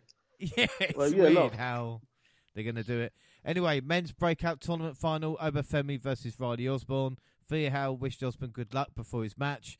She and Jacy Jayne joined Chase U student section cheer him on. She's a jinx. Riley did well, but Femi cut him off with pure power, winning with a pop-up elevated power bomb. I'm sorry, brother. I'm sorry, brother. If your angle is you in love with somebody, you ain't winning against that man, against against against, against that guy. Man, did you for one that second think think like he had a chance? Like, come on, man. I couldn't believe Like. I know I picked him at the like- beginning. exactly, exactly. I, I thought Lexis King and Oba was gonna be the final, and maybe Le- I was actually worried about Lexis because I was like, yeah, maybe they can, you know, do the do a uh, some type of screw job on Oba because at the end of the day, I, I thought Oba at the very beginning when they were listing off now, like, no, I remember Oba Femi. If he didn't get hurt, he probably would already be uh, up the card because he just seemed like he had uh, a night that you know, it's just, it's the explosiveness for me with Femi, man. Oh, like Femi is just. I see the potential. I know what WWE likes, and if, if it's one thing they like, they like power, and speed, and explosivity. I mean, look at Braun. Look at look at other situations that work. Do, a dominating big guy who can do something, you know, uh, who can uh, take just knock the hell out of you. It, it's pretty easy to make that work uh, for WWE. At least they've shown that they know how to do that formula. So uh, you know, but again, right? I don't know. I'm not really the biggest fan of the whole love story angle. Uh, I honestly feel like I don't know how you feel. I want this is really what I wanted to get to. How do you feel like about where we go, where we went with Chase U? I think I know. I think we've been enough time to to look at the the entire angle, and you think about how hot it was when they won those tag titles, even if we wasn't really expecting it. How do you? What do you think we like? I feel like they've they've. Now, I don't want to say dropped the ball, but my interest in what they've Yeah. done, yeah, my interests have gone drastically down to the ground. You know, my interest in the entire debt situation, my interest in what Jacy and Thea has going on has been down. It's just what what are we doing here? Because I felt like they were really really hot, and now it's just like okay, whatever, another Chase U skit. It You know, that, you know, whatever. It feels like Tony Khan's booking it. You know, Yeah. like it feels like it's gone on for too No long direction. with no point. The end goal was always like Chase versus Duke Hudson, and it's not anything like that. We're not ever. getting it now for some Like, reason. Right? it's Yeah. nothing- It's nothing Like like maybe it started to work too good and they wanted to, you know, drag it along a little bit more. But it's like, no, man. Like, well, come on, man. You got to pull the trigger sometimes. Like Yeah. sometimes you leave a store going so long. Now, now, like, what's the point? Why do I care? Mhm. So It's true. You know that if, if I'm ever asking myself why do I care when you're doing something, it that's not a good sign for a wrestling angle. Well, speaking of two tag teams I don't care about, OTM sent a warning to the family ahead of their title shot next week. Family talked up the support. Uh, Adriana Rizzo before running into Joe Gacy. We get Nathan Frazer and Axiom agree to team in a Dusty Classic. I like the saying something with that someone behind him, the old foot in the mouth. I think Nathan Frazer he did it again with uh, Enofi and Blade, and I think you do Yeah. this long enough, it's going to be funny. You know? I love it. I do. I agree. I love it. And just, just again, Axiom is the perfect person because he has no facial expression cues, so it's all body language. So when he's literally face palming as you continue to talk, I just I love it. I just love I love it. I agree. That's a great little gift. I didn't again. I think for some of these people, Axiom or A Kid or any a lot of Nathan Frazer guys that we love in NXT UK, everyone almost outside of Noam Dar and Dragunov, in my opinion, needed something to attach themselves to character wise, and I think NXT have been doing a pretty good job with that when it comes to uh, giving like Nathan Frazer something outside of how great he is as a wrestler. Or same thing with Axiom. like he's a great wrestler, but a lot of the mask stuff is making me like him even more as a character. And I think we we mentioned this in the past about a lot of those Heritage Cup guys like A Kid and Frazer. Like, oh, we love him in the ring, but A Kid promos, I don't know, not that interesting. And I think Frazer putting his foot in his mouth is a nice touch to his character so far. Without a doubt. Uh, speaking of Chase U, just a second ago, Jacy Jayne announced that she was taking over, planning for Chase U start repairing up Duke Hudson and Osborne for the Dusty Classic. Yeah, because why have the former tag team champions? Uh, number one contender, Trick Williams versus Grayson Waller. Muller almost distracted Trick for the loss near the end, despite being told to stay in the back. Shawn Michaels announced the former NXT champion was very interested in this match. It was Kevin Owens who blasted Waller with a right hand. This set up Trick to hit a running knee to win. Booker was great here as well. Tell him to kick his ass and then be like, "Oh, did you hear me? Did you hear me, Vic?" But I think the main thing about this is Trick's best friend continued to try and ruin Trick's Come on, man. quietly without success. Come on, man, because this was this one was really tough. Like this was really hard to explain. like not only did I ask you to stay back there, the timing of when you decided to come out, and if it wasn't for Kevin making an appearance that I wasn't expecting, then his excuse next week was was pretty stupid in my opinion. But we'll, we'll, we'll worry about that. But again, man, this one was just egregious. Like I'm just like I'm almost borderline saying, Trick, I love you, man, but you way too trusting. you are way too trusting at this point, man. Like, cause he is he is hating in the most. I guess it's on the sly, but it's not on the sly for anybody else. So Trick is the only one unaware of how hard his partner is hating on him at this point. Uh, I don't know, man. I, I, but Melo has also been gaslighting him in other ways too. So I do give him credit for that. But yeah, man, this was just obvious. He blatantly pretty much tried to give your he he not only put your contendership on the line to give it to Waller, he almost blatantly tried to give it to Waller. Like, I don't know, man. Me and my friend would have been fighting that day. well, maybe he was just misunderstood. Who knows? You know, like, the only thing making you say that is that thread of you hoping that they actually Yeah, still win know. the tag title. Yeah, I'm going to say the it with only this. thing making you say that. say it. They mentioned it. well, we're going to get to it. Last episode, We'll get to it, we'll get to it. Tonight should be good because it's the start of the Dusty Classic. Uh, before that, Nikkita Lyons and Blair Davenport started brawling in the parking lot before the show. Surprised neither of them got taken out and injured. Uh, but that fight continued as the show began. Start the match early with Blair pulling out the win. And then we see Cody Rhodes narrated video package on the Dusty Classic. Carmelo Hayes convinced Trick Williams they should tag together in the men's tournament. You see, Monty? Because Yeah. the final's going to be Vengeance Day, and the winners will be tag team champions. I said this. Maybe they're going to do that instead. and you and you know I'm taking them over Stacks and, and Tony. I think everybody picking them over there. well, Hey, I'm with you, man. Triple Crown. Yeah, triple triple crown Melo, two two belt trick, like all of that sounds good. All of that sounds good. Two title trick or whatever, whatever you want to call it. But yeah, man, uh, I I didn't think about it until till until they you know, and I think because of Dragunov being out of the picture, it make even more sense. My only thing is now is like, I think we might be on a crash course when it comes to Trick and Melo uh, versus Bron and Baron Corbin. And which uh, do you go with the established? But obviously something is going on there. Situation with Trick and Melo, or do you uh, go with the makeshift WWE team that they love to book to win? We're worried these? about predictions in February already. Like we don't know what they're going to do. Yeah, Like, we know it's going to happen. man. Uh, that's But, uh, definitely has to be the final, right? I, I don't see anything. don't. I mean, yeah, even Frazer and Axiom, like, nah, I don't. Yeah, no, Yeah, no, It has well, to like we be said, Bron we've got Baron. Bron Breakker and Baron Corbin versus Gallus.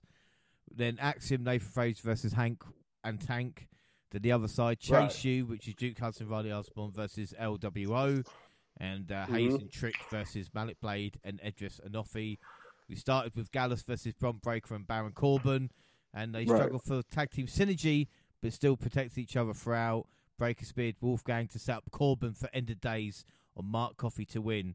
Before we talk about them as a team, the Gallus or Gallus are the Bron Breakker of the tag division. yeah, yeah, they they've been there so long that now you're looking at it like how far have they fallen? Man, they definitely should be uh, fighting Imperium or going, you know, up there with Pretty Deadly. I don't know. Maybe maybe they have a a, a limit on call ups when it comes to tag teams because they're definitely uh, ready. But I don't know, man. They I, I kind of hate to see them used here for this, but you know. I, once once I seen that's who they drew in the first round, like, oh yeah, well, bye bye Gallus boys. yeah. Um, we get Lyra Valkyria announced that a battle royal next week will lead to a final fatal four way number contender match. Determine who she would face at Vengeance Day. They've been watching Wrestle Kingdom. Uh, Lola Vice and Elektra Lopez interrupted, and Valkyria challenged Vice to cash in a title shot. Instead, Lopez and Vice attacked uh, until Tatum Paxley made the save. We get the story of Tiffany Stratton's day as a farmhand with Fallon Henley played out, and she realised that hard work that went into his upkeep. I tell you what, I know we've just mentioned uh, Paxley and Valkyria, but I think uh, Fallon Henley and Stratton are my pick for the Dusty Classic. Like I said, oddball tag teams. We love them in. WWE. Oh yeah, definitely. I think I think if they ended up, and I think that's probably how it's gonna work out. They probably will end up, uh, you know, uh, you could try to say Kiana and Izzy, but yeah, I think that I think I would definitely go for the Tiffany and Fallon, even if they are gonna argue the entire time. And what is Fallon's look, man? She go from Kiana, who she hated and teamed with, to possibly. Probably going to be matched up with Tiffany, but yeah, I'm with After you, a while. I, I like what they're doing. I was about to say, after a while, it says something about Henley rather than other. Uh, Very but- bad judgment, huh? Yeah. Josh Briggs beat Oro Mensah. NXT Tag Team Championship, the family versus OTM. The family got some help from Adriana Rizzo that took Scrypts out with Stacks blasted Bronco outside while Tony D hit the forget about it on Lucien Price to win. This wasn't as bad as feared, you know. And in the parking lot, Jaida Parker told OTM they needed her, and the group agreed because who doesn't need two managers? That's a great point. That's a great point. Who don't who don't need it? Whatever. We'll see how it goes in that regard. Uh, I don't know what made. I don't know what what. About, I mean, I guess because Rizzo made the say, you know, helped out, but you know, it was like you said, it was even already. So, but hey, you know, we'll see how that turns out for them. You know, I do want. I do have this question. I don't know why uh, this match had to be. I don't know who thought that that, that Stacks and I don't know who thought Stacks and uh, I don't know why I want to say Deuce and Domino so bad. Honestly, yeah, no. and I haven't watched wrestling. So I haven't watched them wrestle in a long time. but man, did they give me so many deuces double vibes. And I think Rizzo with her act with her, she leans into it further than them with the way she talks. If she brings roller skates, then I'm out. You know, right, right. She leans into it worse than them. So it's like, wow. They, I didn't think they could make them any more annoying. but hey, it is what it is. Uh, we'll Man, I, I, hope the Dust, whoever wins the Dusty Classic, I know we was just talking about whoever wins it, man. We need the new champs, right? The thing is, is that we do year end predictions, and it is impossible. I'm saying impossible to guess who your NXT Tag Team Champions will be at the end of the year. I just can't. I just like Von huh? Wagner and uh, Von Wagner. it could be anybody. Uh, Whoever NXT, yeah, whoever. NXT Anonymous called Jacy Jayne, coaching the female students to Chase U or what they need to do to save the university. Cora Jade beat Gigi Dolan. Uh, and the news coming out over the weekend was that Cora Jade, it looks like she's appeared to injure herself on a house show on Friday. Yeah. The specifics are unknown. I will say, hope it's not off, as bad as it sounded. Yeah, it didn't sound great. Um, first off, there was a picture of her on the picture of NXT on the network, and I couldn't recognise it because of the blonde highlights. It's not about that. It's about the injury. Uh, we don't know how bad it's going to be. We will find. It will suck, man. She just came back. Next update. So I hope I hope she's yeah, fine. Really bad. Yeah, it, it will suck. Uh, we get Dusty Classic, Nathan Frazer and Axiom versus Hank and Tank. And Hank and Tank looked great early on, but Axiom wiped out Hank with a running knee to up Phoenix Splash from Nathan Frazer to win. What does this say about the established teams in the? That's what I'm saying. That's what I'm saying. Like the tag team. Well, I love NXT as much as anything, but I cannot. You know, the the state of tag team divisions. You know, in oh, AEW man. or NXT is just a disgrace. I'm not going to lie at this moment in time. And AEW has got no excuse because they got teams. Like NXT, right? Anybody. They have like, they have teams. They choose to put people together. We right. Blade and Enofi are our longest tenured team. so that. oh my god! What a point! Yeah, man. Yeah. But don't and worry, you have or you uh, have to beg someone from the main roster to spend their time back. LWO like, please, need to be in Toro, it right? because yeah, we please, have... crew. um, oh Brinley Reece who I thought was Thea Hale for a second. I don't want to be racist, but hyperactive blonde women, you know what I'm saying? Uh, she joined Blade and Enofi. And then our main event was the NXT North American Championship, Dragon Lee versus Lexis King. King mocked Femi backstage, giving a breakout tournament winner an idea to watch the main event closely. Point. What was the point in winning when Lexis got a shot anyway? And like the same holder of a contract managed to get that. You know, it just didn't. I just thought, oh well. Trey Bearhill confronted King early in his match until officials sent him to the back, and Lexis did not ready for Dragon Lee, who was impossible to stop. Luchador put him away with Destination Dragon. Femi headed to the ring to cash in his breakout contract and took down Dragon with an elevated power bomb. And your new North American champion, Femi big shoes to fill for Oba Femi there, Monty, and a bit of a shock to end NXT update. Yeah, man, it was definitely a big shock. I do think it was it's, it's an awesome way to uh to uh you know kind of already put him over. I did mention that if he wasn't hurt when he initially kind of made his debut, he probably would have already been going up the card. But I do agree. This is, I definitely didn't necessarily think about him being fast tracked to this extent. Uh, but I don't mind it. I don't mind. Like you said, big shoes to fill. That championship has a uh, a lineage behind it. You know, with Wes Lee, with Melo, some of the other great North American champions, Keith Lee, Adam Cole. We can just keep going. Gargano, just like that. That that belt has been really, really awesome. So, uh, it, you know, uh, and you know, even though Dragon Lee didn't get a chance to kind of run with it, I, you know, we do know that this was probably Wes Lee's uh, title reign. Uh, you know, he probably would have been the guy in this spot, and Dragon Lee would probably do, still be doing what he was doing on SmackDown instead of having to kind of, you know, go back and forth. But So I'm not. I don't think if this makes Dragon Lee look bad. You know, he still actually was pretty competitive. I honestly, Lexis King almost looked the worst because he had a, a, match with you and was still fighting really well against Oba Femi, even if it didn't go that long. But uh, yeah, man, uh, I, I, don't have too big of a, a, a gripe against it because I do I do see what the kid has. I think he because I, I can actually call him a kid. The guy's 22. He doesn't look it. He looks he, he looks like uh, every every amount of grown man, but that's a 22 year old. You know, he was on. He's the first one of the NIL, which I don't know if you guys know how uh, how big of a deal that is uh, over here. Has as that has been for college athletes uh, to finally start getting paid uh, from certain entities. Uh, and he was one. He's one of the first people who've been getting paid as a student to end up winning a championship. So uh, you know, I, I, definitely understand it. You know, they've invested a, a, lot into him already, and I can see the potential. I see the vision.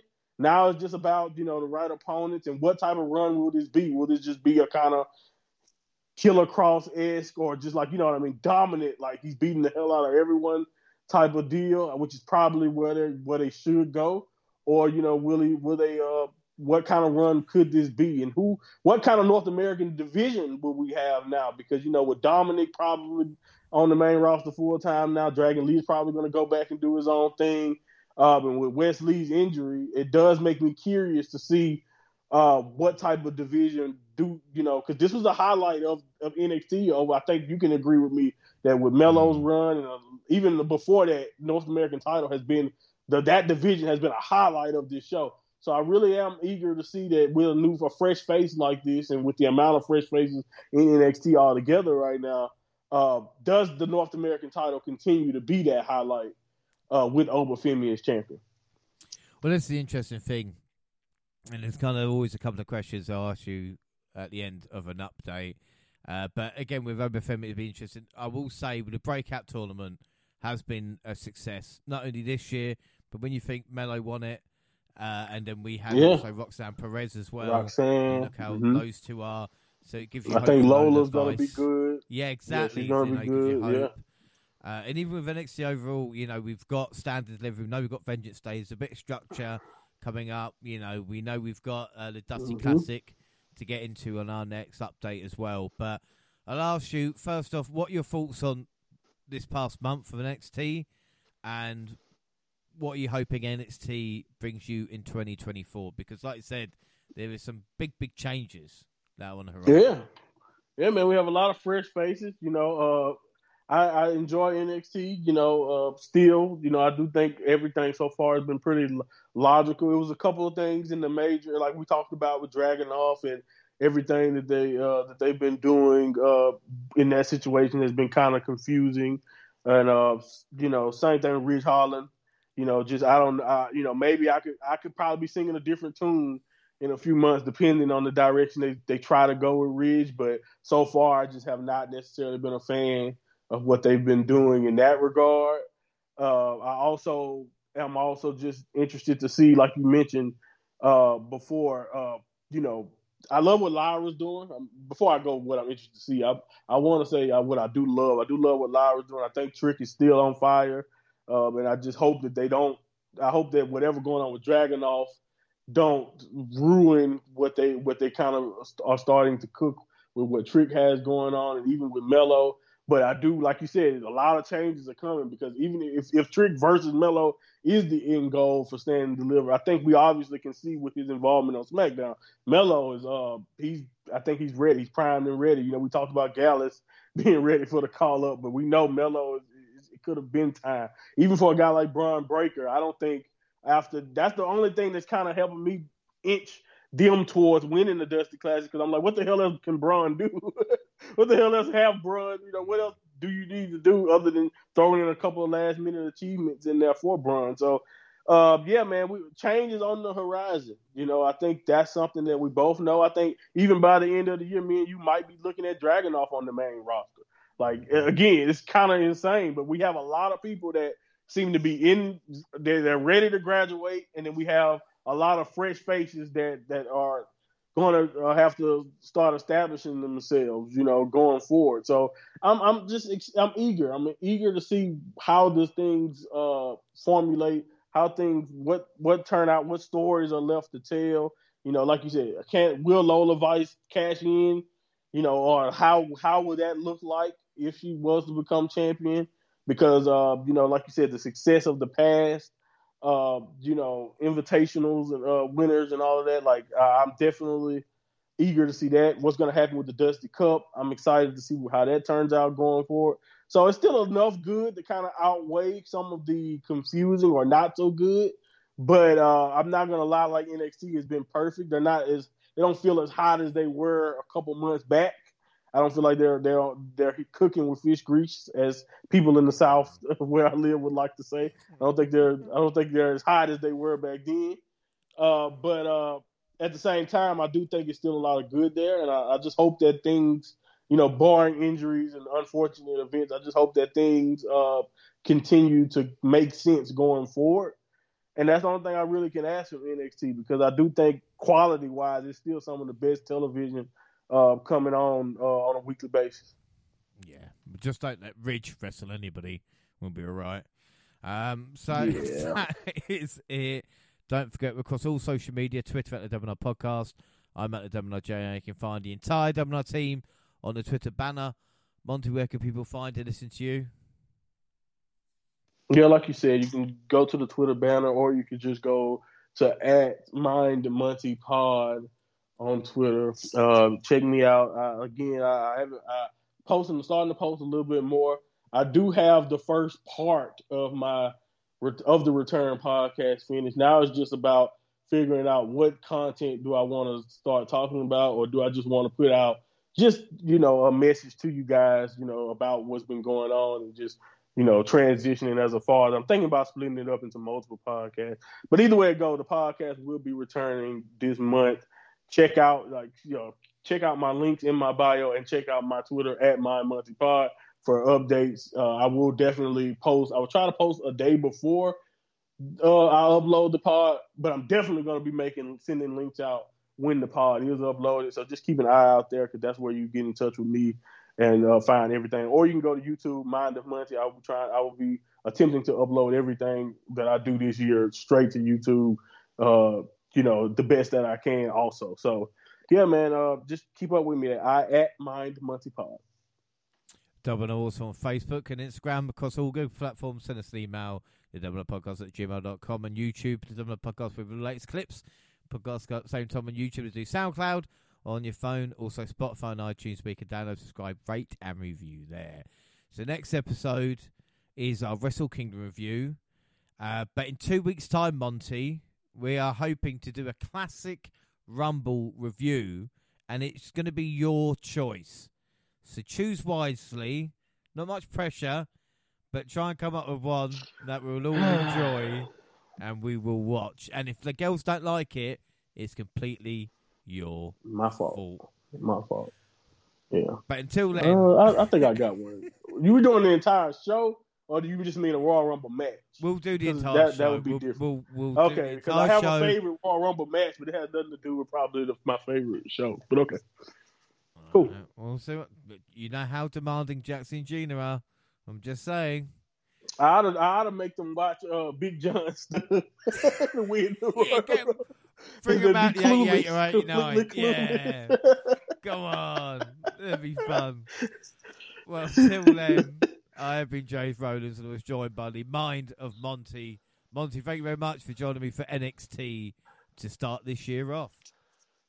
Yeah, man, always fun. Uh, I'm excited and I can't wait to talk about uh, what's been going on in New Japan. Uh, again, I'm gonna. You might, you might know certain things or be caught up more than me. We'll see. Hopefully, my daughter be agreeable and I'll be able to, to watch a little bit more. But hey, I don't know. It depends on how she's feeling. well, we're gonna find out. Thanks, everybody. Um, bye. Mm-hmm.